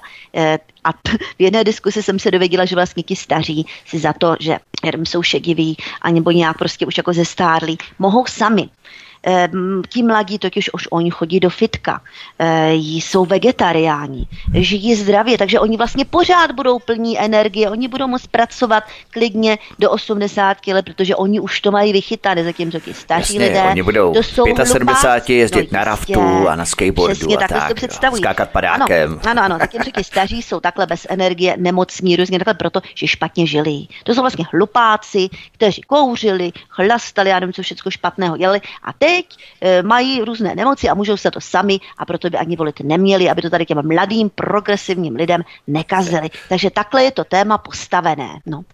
Eva Hrindová, jak na to pohlížíš ty, protože oni se zaklínají třeba tím, že od určitého věku díky zhoršeným schopnostem a pomalejším reakcím někteří seniori nemohou řídit automobil a tak dál. A právě na tom průsečíku se snaží vyfabulovat, že i rozhodování u voleb je podmíněné určitými schopnostmi. Jak na to tady pohlížíš ty, Evy? Je to samozřejmě úplný nesmysl a je to uh, nej, nej, nejošklivější projev uh, toho fanatismu. Já, mě úplně bolí srdce, uh, když tady toto vidím. A podařilo se to v lidech vyvolat, dvě, jsou dva způsoby nebo dvě témata, která, která poštvala tu veřejnost proti seniorům tak ta pr- to první téma, na kterém se pracovalo docela dlouho, jsou řetězové maily. Uh, a uh, snaží se nás tady mainstream přesvědčit, že staří lidé jsou totálně nesvéprávní a že si nechají vymývat mozky nějakými řetězovými maily a pak jsou úplně zblblí a jdou k volbám a volí Zemana nebo Babiše. Jo, to je, to je a škodí tím jako celé té společnosti. A to druhé téma, to se podařilo jaksi vyprodukovat, vytvořit teďka v poslední době, eh, kdy vláda je totálně neschopná, neumí hospodařit a snaží se svádět vinu na to špatné hospodaření tu na Rusko, tu na Babiše samozřejmě, ale objevili takový svatý zlatý grál v podobě seniorů, protože se snaží tady vytvořit dojem, že kvůli tomu, že důchodci si žijí jako prasata v žitě, tak díky tomu nebudou mít současní třeba čtyřicátníci nebo padesátníci, tak vůli tady těmto stávajícím důchodcům nebudou mít tady tito uh, mladí lidé, uh, nebudou mít důchod. To je samozřejmě totální nesmysl, protože, uh, protože ten průběžný důchodový systém takto nefunguje, že současní důchodci ubírají něco těm budoucím, to je nesmysl.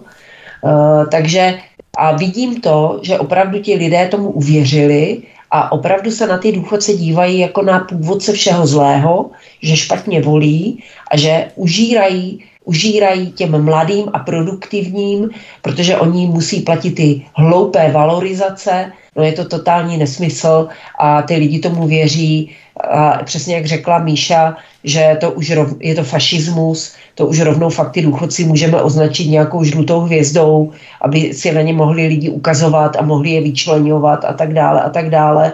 Ale to už jak si druhým lidem nedochází, že ti důchodci tady všechno vybudovali, to, co tady máme ano. Uh, a že mají uh, určité životní zkušenosti, uh, které je činí mnohem více odolnými právě vůči tomu fanatismu, protože jim je už jedno, co si o nich druzí myslí, oni se nepotřebují zařazovat do nějakých kůl lepšolidních skupin, jim je to prostě jedno, mm-hmm. takže oni jsou mnohem svobodnější v tom uvažování a ty názory, které oni mají a které si přeposílají v těch řetězových mailech, jsou v drtivé většině rozumné, správné. Mm-hmm. A, to a kriti- kritické, kritické, proto pro poštvali samo- mladé proti ním, proto. A to samozřejmě ano. těm mladým jako mm-hmm. vadí a nechají, nechají si opět vymývat mozky tím, že jim ubírají z jejich budoucích mm-hmm. důchodů, což je samozřejmě úplný nesmysl. Absurdní. Ale Mm. Ale uh, samozřejmě, když se bavíte s nějakým takovým člověkem, který má takovéto názory a dívá se na ty seniory jako na nějaké uh, vymleté mozky, kteří si žijou mm. jak prasata v žitě, to je hodně zjednodušené, tak stačí mu položit dvě, tři nějaké jednoduché otázky a ten člověk je v úzkých, protože samozřejmě to nemá podložené vůbec žádnými argumenty a uh, není schopen, není schopen ten svůj postoj nějakým způsobem doložit, ani, eh, ani vlastně neví, co to je průběžný eh, důchodový systém, vůbec neví, co to je mm-hmm. důchodový účet, jak, jak, jak se o ty peníze ta vláda stará nebo nestará a vůbec Eh, jako když, se, když řeknete, že eh, Babišova vláda deficit snižovala až na poslední dva roky, kdy byl covid, ale k tomu z velké míry byla dotlačena opozicí, která je souča, v současnosti u vlády, takže veřejnosti médií mm. taky, jo, takže uh, ale uh, oni přebírali, tato současná vláda přebírali ty státní finance v relativně dobrém stavu a za toho rok a půl to dovedli mm až doslova grunt mm. a, a je to jenom jejich vina a není to vina ani důchodců, ani ne. Babiše, ani Ukrajiny, ani Putina, je to vina Fialy, Stanjury, Jurečky, Pekarové a Bartoše. To, tak to Přesně prostě. Tak. A Rakušana. Dokonce v hospodářských novinách proběhl článek, že máme aktuálně letos horší rozpočet než věčně zadlužené Řecko. To znamená, že máme ještě horší rozpočet než zadlužené Řecko a to je to opravdu vizitka současné vlády. Míše Olišová, když se ještě vrátíme tedy k tomu hornímu věku hranice voleb, tak rozhodování u voleb je samozřejmě širokou komplexní záležitostí a každý se rozhoduje podle svých preferencí. Každý jsme ale vystudovali nějaký svůj obor. Na něco se specializujeme a znalosti každého z nás jsou omezené na určitý výsek. Nikdo nemůže rozumět všemu najednou zdravotnictví, dopravě, životnímu prostředí, školství, financí a tak dále. Není už z této samotné podstaty debata o tom, kdo by měl či neměl volit, mm-hmm. úplně zbytečná, Míšo. Mm, samozřejmě, ale jim vadí ten náhled právě těch důchodců, to, že mají ty zkušenosti, no. které během celého života zažili, že mají tudíž většinou nějaký ten názor na ten kontext, který vidí z dalšího hlediska. Ano, a to jim vadí. A komu to vadí teda? Vadí to těm mladým ne. Ti mladí jsou, tepr- jsou proti tady důchodcům poštvaní. E, vadí to, vadí to těm prosystémovým šíbrům, e, vládě, provládním různým těm agenturám. Prostě všichni ti, co mají něco společného se současnou vládou, se současným tím politickým směřováním, které e, u nás jede a jsou na to nějakým způsobem finančně napojeni. Těm tohle toto kvadí. Ano, protože hmm. e, kritika tohodle celého znamená nějaké jejich ukončení, pravděpodobně jejich penězotoku a tak dále. Takže každý, kdo to kritizuje nebo kdo volí proti ním, tak je samozřejmě špatný. Takže proto se snaží tu společnost atomizovat, co nejvíce rozhádat No a tady ta, ten generační rozepřeno, tak teď to teda to opravdu narůstá do rozměru, který jsem si neuměla představit. Já ještě před pár rokama, co jsou schopni tady vymyslet, jo, tady tohle toto. Mm. To by si ještě před pěti rokama netroufli, to, co si dovolí teď. Já si myslím právě, že se to... No, to, přesně, ta, to je přesně, fašizace, fašizace společnosti v přímém přenosu. Ještě Míša Lišová debata o tom, kdo by měl volit a kdo ne, je nebezpečná i v tom, že různí šmejdi začnou selektovat podle mm. jejich preferencí, kdo by měl být k té volební urně připuštěný mm. a kdo ne.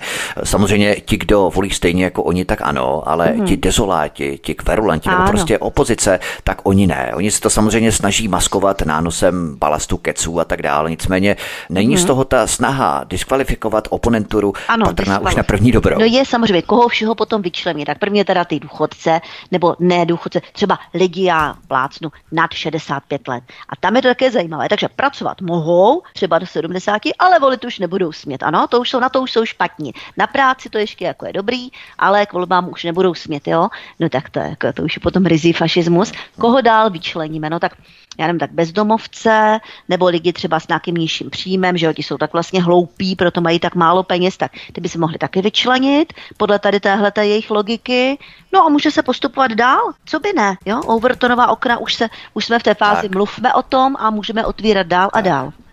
Eva Hrindová, bavíme se tu o fanaticích, kteří chtějí jednak omezit horní věkový limit u voleb, ale zase na druhé straně ten dolní limit chtějí snížit na 16 let.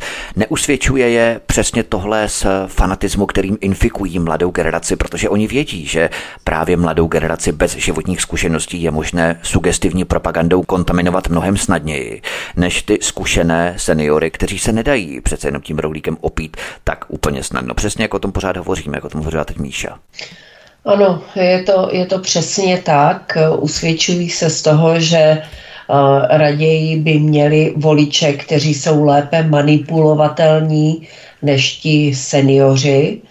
A je to vlastně i jakýsi signál pro nás, že kdo ještě neopustil takové ty moderní koncepty výchovy, tak by je měl opustit co nejdřív, protože eh, k ničemu to nevede Eh, pro ty mladé lidi, z těch mladých lidí vychováváte eh, snadnou potravu pro, eh, pro kdejakou sebranku aktivistů.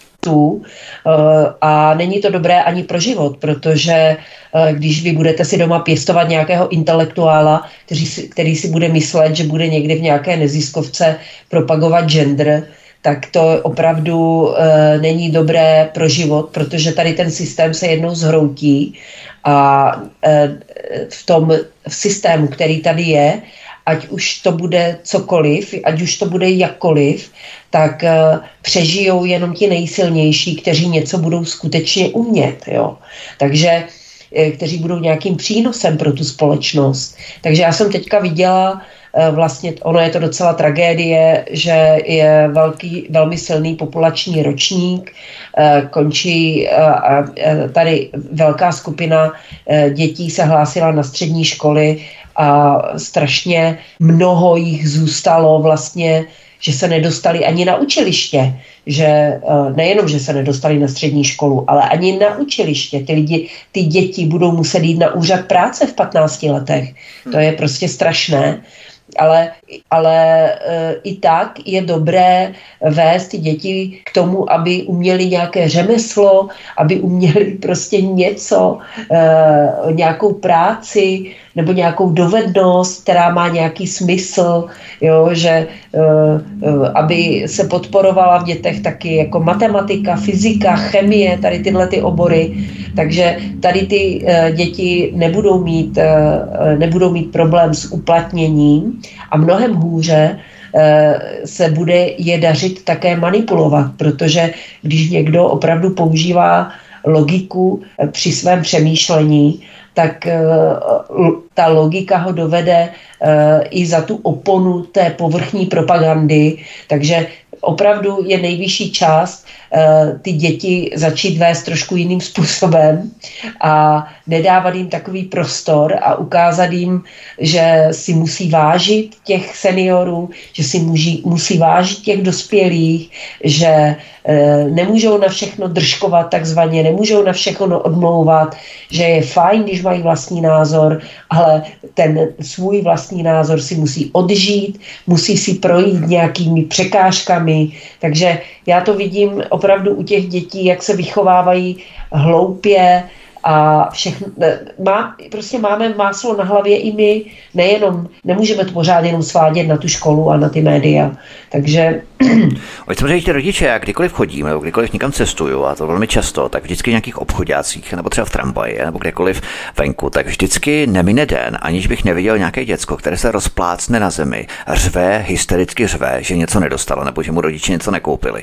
A to vidím velmi často, tento výjev, jo? že já nevím, já si nepamatuju opravdu, že mých mladých let se vždycky říká, že když jsme byli mladí, tak tráva byla zelenější a nebe modřejší a holky krásnější, ale za mě to opravdu, já si nepamatuju, hmm. že by tak často děcka sebou švihla no. o zem, flákla sebou o zem a řvala hystericky, že něco nedostala. To vidím ale skoro každý den. Tohle. Je to, je to, je to prostě ta výchova, kterou jsme vnutili těm matkám, uh-huh. že musíme dítě respektovat, ano. že když dítě odmlouvá, tak s ním máme diskutovat, Jo? Jistě, pokud, si, eh, pokud eh, dítě v pubertě eh, se snaží prosadit nějaký svůj postoj, tak ho asi nemůžeme za to mlátit, ale když malé dítě chce za každou cenu vběhnout do vozovky, tak jediné řešení je drapnout ho za ruku a lepnout ho přes zadek. Jo? Mm. A když řve, to, to je nevychovanost. Samozřejmě, když vidíte dvouleté, tříleté dítě, které si prochází fází takzvaného sebeuvědomění, mm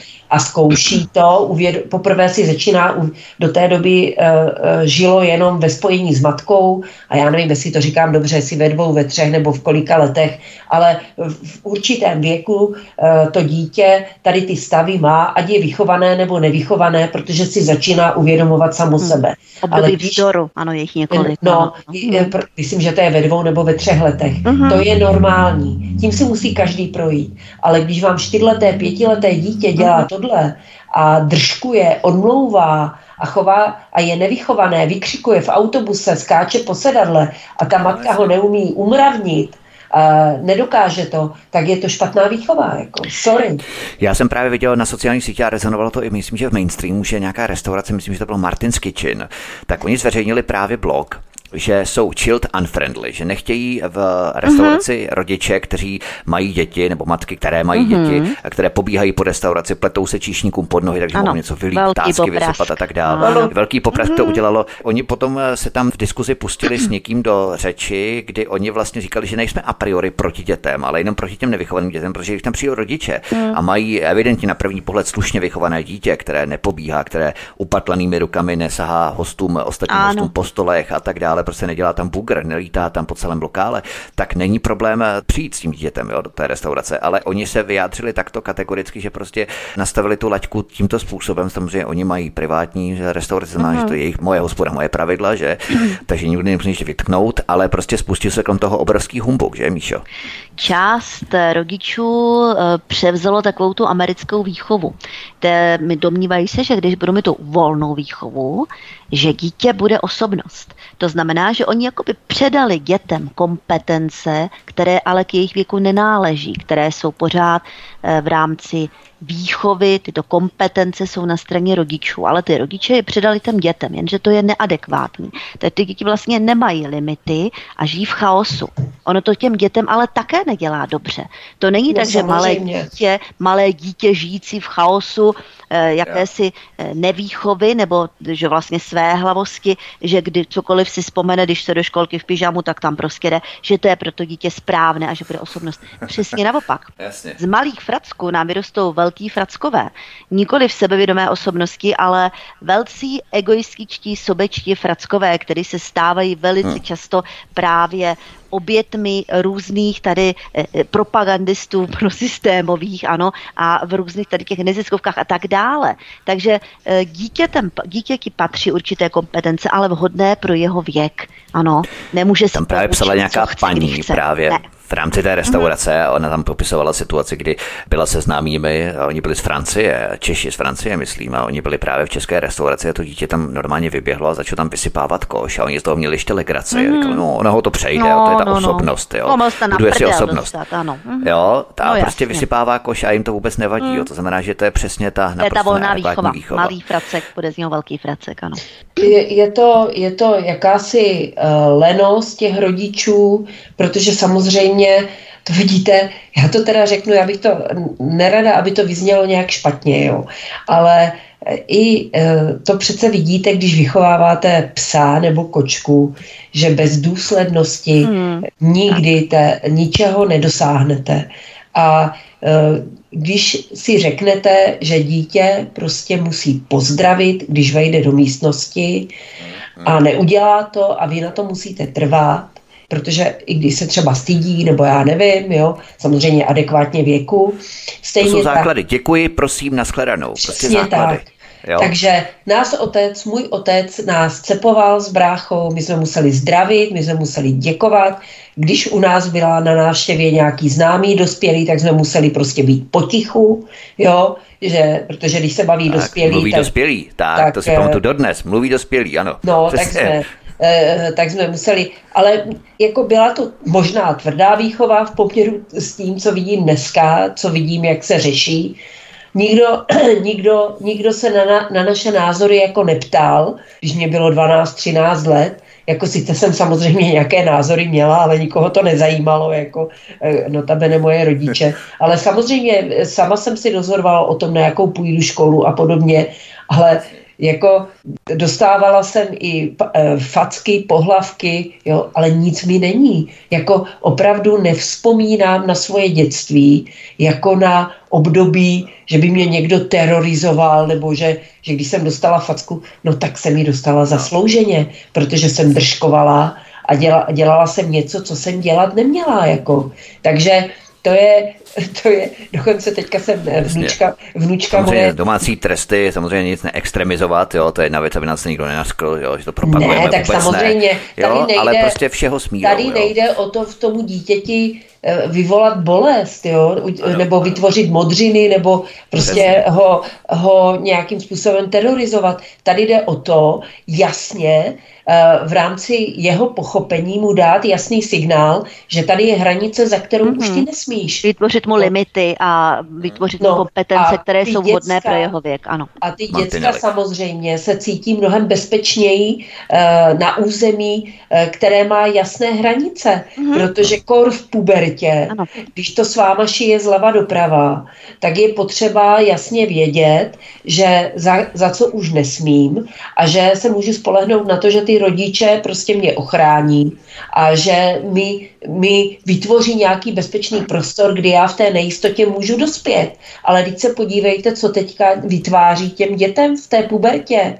Oni melou do, do hlav nesmysly mm. o změně pohlaví, mm. e, zatěžují je, oni mají dost co dělat sami ze sebou. Tak, oni a oni, na, ano, a oni na ně valí nějaké mm. věci e, o, o, o tom genderu, o sexualitě.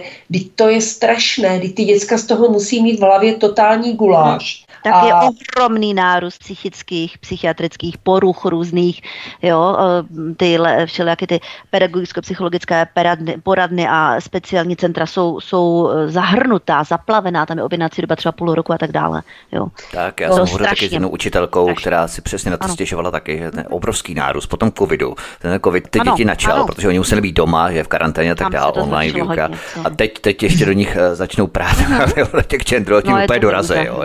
A ještě ještě, ještě jim budou říkat, že ano. budou volit. Jako. Opravdu, no, podle mého soudu, a já bych teda nerada, eh, ty děcka potřebují pevnou ruku uh, doma cítit, uh, aby, aby věděli, odkaď pokaď můžou zajít a potřebují cítit teda tu, tu, tu lásku bez těch a, podmínek ano. od těch Vlídnost. rodičů. Vlídnost, ale, ale i limity, ano. Mhm. Ale přesně ty limity, aby měli, mhm. aby věděli. Já jsem jasně řekla dceři, když chtěla jít na nějaký mejdan, prostě je ti 15 let, budeš v 10 hodin doma a konec tečka. Mm. Jako nebudeš nikde v 15 letech někde se prostě vychlastávat na nějakých mejdanech, eh, kde neznám rodiče, kde nevím, jak to vypadá. Jo, ale dneska, dneska jako ty děcka, když jim něco nedovolíte, tak pomalu volají na sociálku. Jo, to je, to je prostě, protože je v tom podporuje celá ta společnost. Že, mají, že když, mají, když můžou volit v 16, uh-huh. tak můžou přece žít sexuálním životem a můžou prostě rodičům říct, že tomu nerozumí. Takže jako není to dobré, a děla, ale jak říkám, minimálně z poloviny si to ty rodiče dělají sami. Ano. Jo, že, Přesně že... tak, to je důležité, ale měla si je upřesnit v 10 večer, v 10 ráno, to takový trošku jako, není úplně přesný. Ale ještě, abychom ukončili troši debatu, Míša Lišová ještě mě na tom fanatismu udivuje, jak oni to umějí prodat, že staří lidé podléhají populismu, zatímco 16-letá děcka přinášejí svěží perspektivu ano, a politickou ano. angažovanost a hlavně no. nepodléhají manipulacím. Jo. No, Přitom je to ale přesně naopak. Úplně, ano, přesně naopak. No. A to je jo, ale mě na tom opravdu fascinuje, jak oni to umí spíárovat spíárovat, jo? Oni to umí neskutečně marketingově spíárovat ty věci. tak, oni to umí prodat přes ta média, to znamená, že jak to budou psat média, to je ta pravda, jo, takže na, na čem vlastně, co, co budou sdílet ta média, mm, alias propaganda, to je ten konsenzus správný, který teda musíme všichni přijmout. Tak kdo ho nepřijme, jakým způsobem má k tomu výhrady, nebo by hm, prostě chtěl o tom vůbec nějakou diskuzi, no tak to je špatný. Jo. Takový člověk ten, a tam se začne potom hledat ne, jako aby se obhájil tady to téma e, v rámci toho koncenzu, který je prosazovaný, a začnou se vyhledávat na tom člověku různé špatné věci, proč on vlastně s tím koncenzem nesouhlasí. Protože on, já nevím, tamto, onam to a tohleto. A jo, tak proto on nesouhlasí s koncenzem, jo. Takže vůbec vlastně jakoby demokratická diskuze legitimní byla absolutně jako nedemokraticky tím způsobem vyloučena, jo, z takhle My jsme se trošku zasekli na těch dětech, takže musíme trošku pohnout, se trošku zatúrovat, ještě, mm-hmm. abychom stihli to poslední téma, které tady máme. Ještě Míša Ulišová, když se mm. bavíme o fanatismu, měli bychom zmínit jasná čísla. Oficiální údaj přistěhovaných novoukrajinců do Česka je 733 tisíce. Mm-hmm. Pro těchto 733 tisíců novoukrajinců se měsíčně vyhodí na sociálních dávkách 12 miliard korun. Mm. A to v tom není zahrnuté zdravotní pojištění, které za ně také platí vláda z našich peněz. 12 miliard měsíčně mm. krát 12 dělá 144 miliard mm. korun. Ročně vyhodíme jen na sociální dávky pro Ukrajince 144 miliard. Mm. To je skoro polovina státní sekiry za mm. rok. Tak o čem se tady ještě stále bavíme? Máme tady úplně jasná no, čísla. No právě, to je ta agenda ukrajinismus, která tohle to vůbec se nesmí nikde říct. To je strašná věc, jo, i když je to všechno pravda, ale to je přece, je to je teďka teď, to je fuj téma tady tohle, to jsme přece povinni takhle jim to platit všechno, jo. Já je tady vídám u nás, oni tady máme tak ohromné nákupní, nákupní centrum jedno a to jsou úplný prostě neuvěřitelné bandy Ukrajinek, který tam jezdí a takové mají takové ty velikánské tašky a teď tahají všechny ty věci. Oni mají samozřejmě poštu na Ukrajinu zadarmo, že? Takže denně mám jednu známou poště. Každá i tři balíky ohromné všelakých věcí poslala na Ukrajinu, jo kde oni, mít novou poštu, to mít kde oni na to berou peníze, no tak to vlastně, oni mají poměrně no. luxusní tady ty sociální dávky, takže vlastně nakupují tady uh, tyhle ty výrobky a posílají to potom k sobě domů, jo, nakupují, no ale to jsou peníze, člověk by řekl, dobře, tak tady utratí, jistě, ale to je těch 12 miliard, který například mohlo jít, já nevím, na nějaké zlepšení tady e, pro mládež něco, jo, nebo na tu valorizaci důchodu, nebo na něco jiného, jo, to prostě pro naše lidi, ale ne, no musí to i tady k těmhle těm lidem, oni potom se navíc takový docela arrogantní, e, jsou takový velice hlasití, takový e, nesnášenliví, nespolečenští, dívají se na nás z vrchu, e, jakože my jsme povinni jim to platit, tohle, toto všechno, jo, ty luxusy a když náhodou bydlili by někde, kde by se jim to nelíbilo, tak prostě okamžitě oni jdou protestovat cestovat, jo, a, a dostanou samozřejmě hnedka to nejlepší. E, docela s tím souhlasí spousta hoteliérů, kdy stát jim za ně platí za jednoho nocležníka Ukrajince jim stát platí 390 korun na noc. To je nějakých 11 700 za jednoho Ukrajince. Jo, a když se tím naplní ten hotel, jo, tak to prostě to jsou neskutečný žně, které tady ty lidi teď mají třeba. No. Hm? To je přesně ta motivace nebo ta mm-hmm. stimulace. Eva Hrindová naproti těmto 144 miliardám korun tu máme takzvaný úsporný balíček, kde vláda bere u huby samozřejmě koho jiného než Čechy a tím se takzvaně ušetřilo 150 miliard korun, tedy stejná ekvivalentní částka jako předchozích 144 miliard. Tak už je jasné, od koho kam se ty peníze přesouvají, Evy.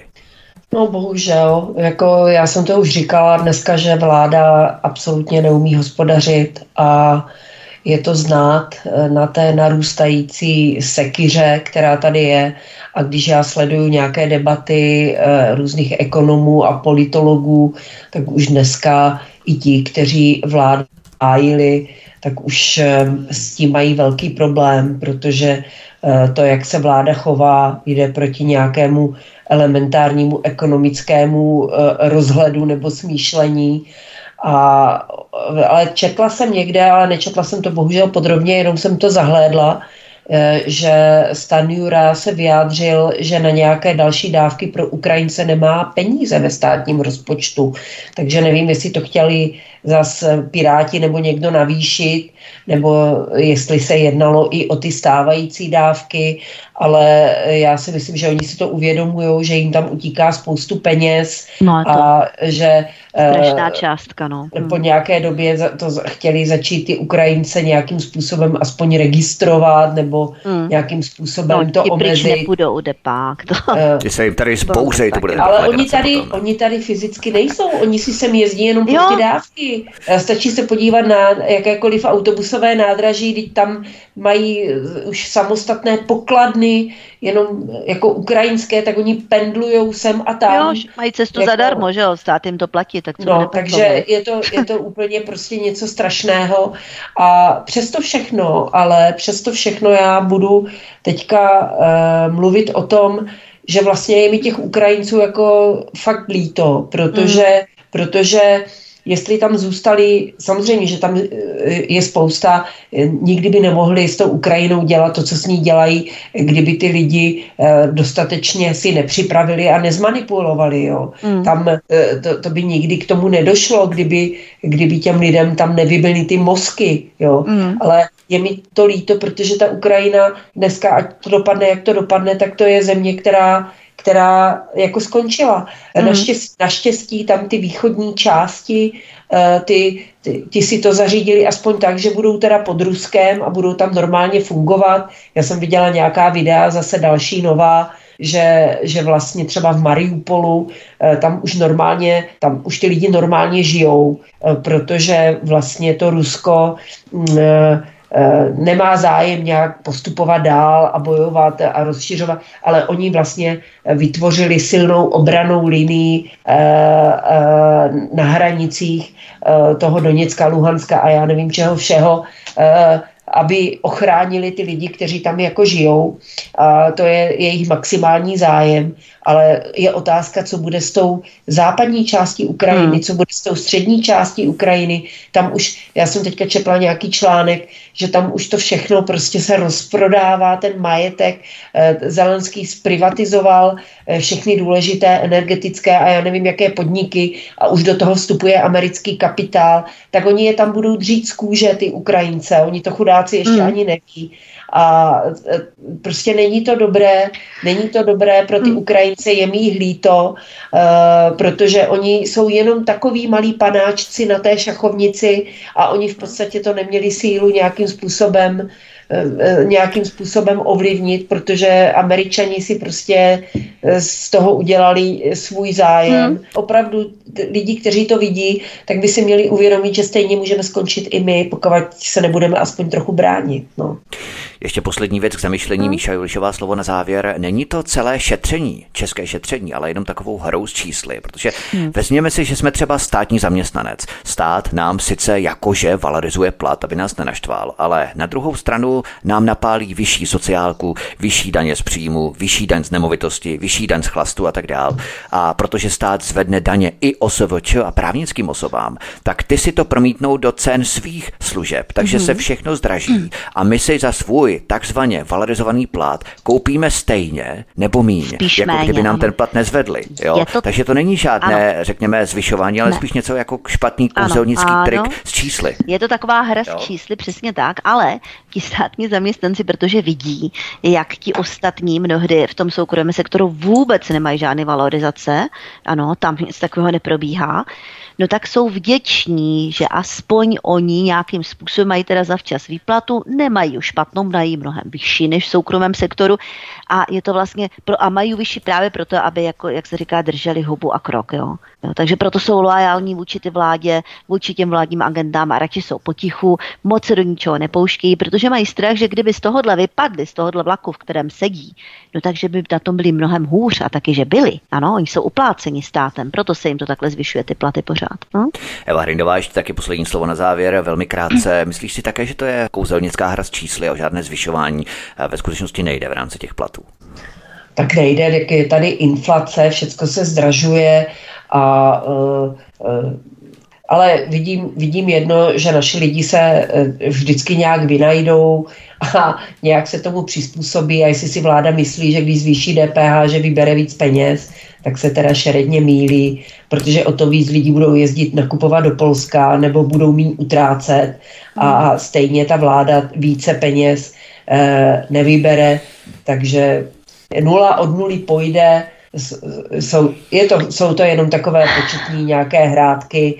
Hmm. Ten, eh, ten, to kouzlo toho snižování dluhu tkví někde jinde a to jsou tamhle 50 miliard za nějaký uh-huh. obrněný transportéry, tamhle nějakých několik desítek miliard za stíhačky, které jsou už šrot dneska. Rodná tamhle... čísla 60 Ještě rodná miliard. čísla 50 no, miliard. No, takže 60, to, to, rodná a čísla. A ta, jo, takže... Eh, Ukr- ag, eh, celá ta agenda Ukrajina, to už je 200 miliard, no, to, to A že tam posíláme, no. že, jsme si, že jim ručíme za nějaké půjčky, uh-huh že jsme si půjčili na to na obnovu Ukrajiny. To všechno půjde Američanům. Léky, Takže... no, zbraně. My vlastně pomáháme, my tady východoevropské kolonie americký, vlastně pomáháme Američanům spolufinancovat jejich proxy válku na Ukrajině. A ano, Takový transfer. Ano, a, ano, budou se tam stěhovat americké lobistické zájmy na tu západní Ukrajinu a zase jsou blíž Ruska. Zase jsou blíž vlastně eh, té své odvěk, odvěké přání to Rusko nějakým způsobem přemoc, dobít, vykrást, vykořistit, obsadit. Jde o ty nerostný, o nic jde, jiného nejde, přesně tak. Jde o ty nerostné ano. suroviny, ano. o nic jiného nejde. Prostě a zase jsou trochu blíž, když zabrali Ukrajinu. No. Zase tak, jsou musíme ano? končit, opravdu. Korporace budou mít samozřejmě větší zisky, mm-hmm. protože budou moct eh, vyplácet menší mzdy na té no Ukrajině, no, ale to taky sekundární efekt. Musíme končit, opravdu nedá se nic dělat. Mm. Našimi hosty byla publicistka Míše Olišová. Míšo, moc děkuji za krásné povídání, měj se hezky a příště se těším na slyšenou. No, také děkuji za zajímavou diskusi a zdravím všechny posluchače a přeji pěkný večer.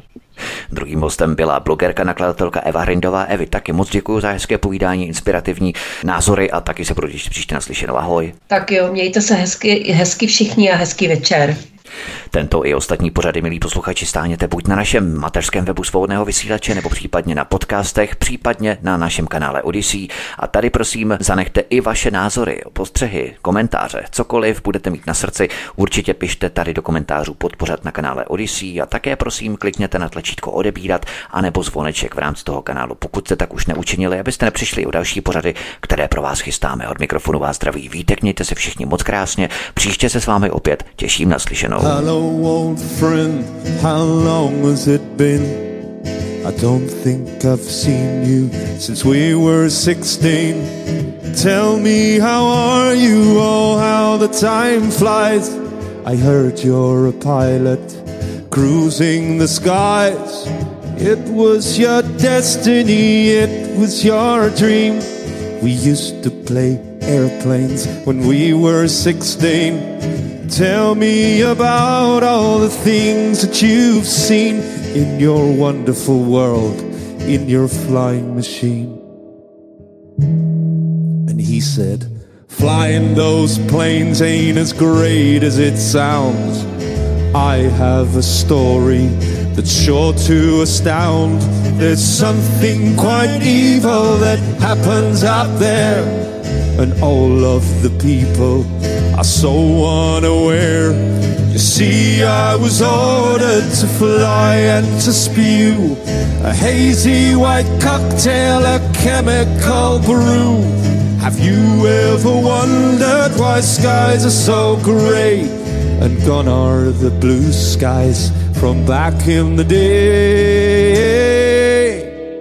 Look up, look up to the skies and ask your government why they're spraying their chemicals over your head.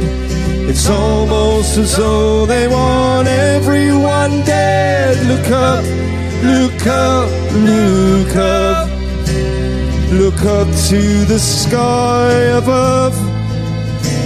The air that you breathe has been compromised. Please look up, look up, look up. Some people, they see those little white lines, assume that it's normal, assume they're benign. But nothing could be much more further from true. Those lingering chemtrails are poisoning you. They poison the ground and they block out the sun. A chemical warfare against everyone. A toxic geoengineering campaign. Do you know of anything more inhumane? Aluminum, barium, strontium too. Ingredients found in their chemical brew.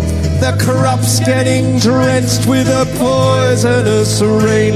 With metals so heavy they clog up your brain. Causing diseases, it's so sad to mention. Neurological problems, Alzheimer's, dementia, and people get sicker, get sicker and sicker. The haze in the sky just gets thicker and thicker. A dastardly crime against humanity. Big Pharma are rubbing gleefully.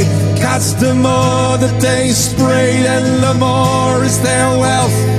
The more that they spray, then the worse for your health. But you're all looking down, and you're all unaware. Far too distracted, too busy to care. But I'll blow my whistle and I'll shout in the streets until all the people just look up and see. Look up, look up to the sky and ask your government why they're spraying their chemicals over your head. It's almost as though they want everyone dead. Look up, look up, look up. Look up to the sky above. The air that you breathe has been compromised. Please look up, look up, look up.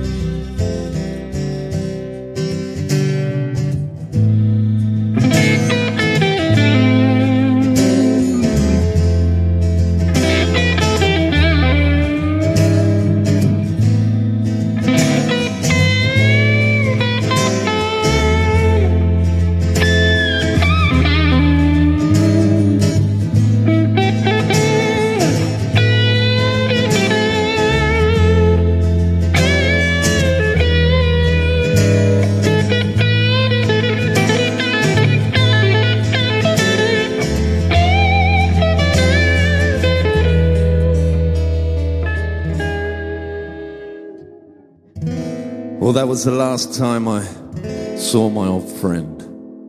A tragedy happened I can't comprehend. He took his own life, or so it was said. Apparently, shot himself twice in the head. My old friend was silenced for telling his tales of flying machines spewing toxic chemtrails. But his story remains about what those planes spray. And when I look in the sky, I can still hear him say, Look up, look up to the sky and ask your government why they're spraying their chemicals over your head. It's almost as though they want everyone dead. look up, look up, look up. Look up to the sky above.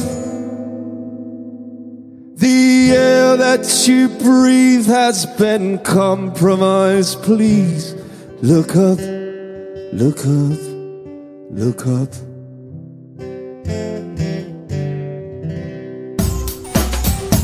Prosíme, pomožte nám s propagací kanálu Studia Tapin Rádio Svobodného vysílače CS.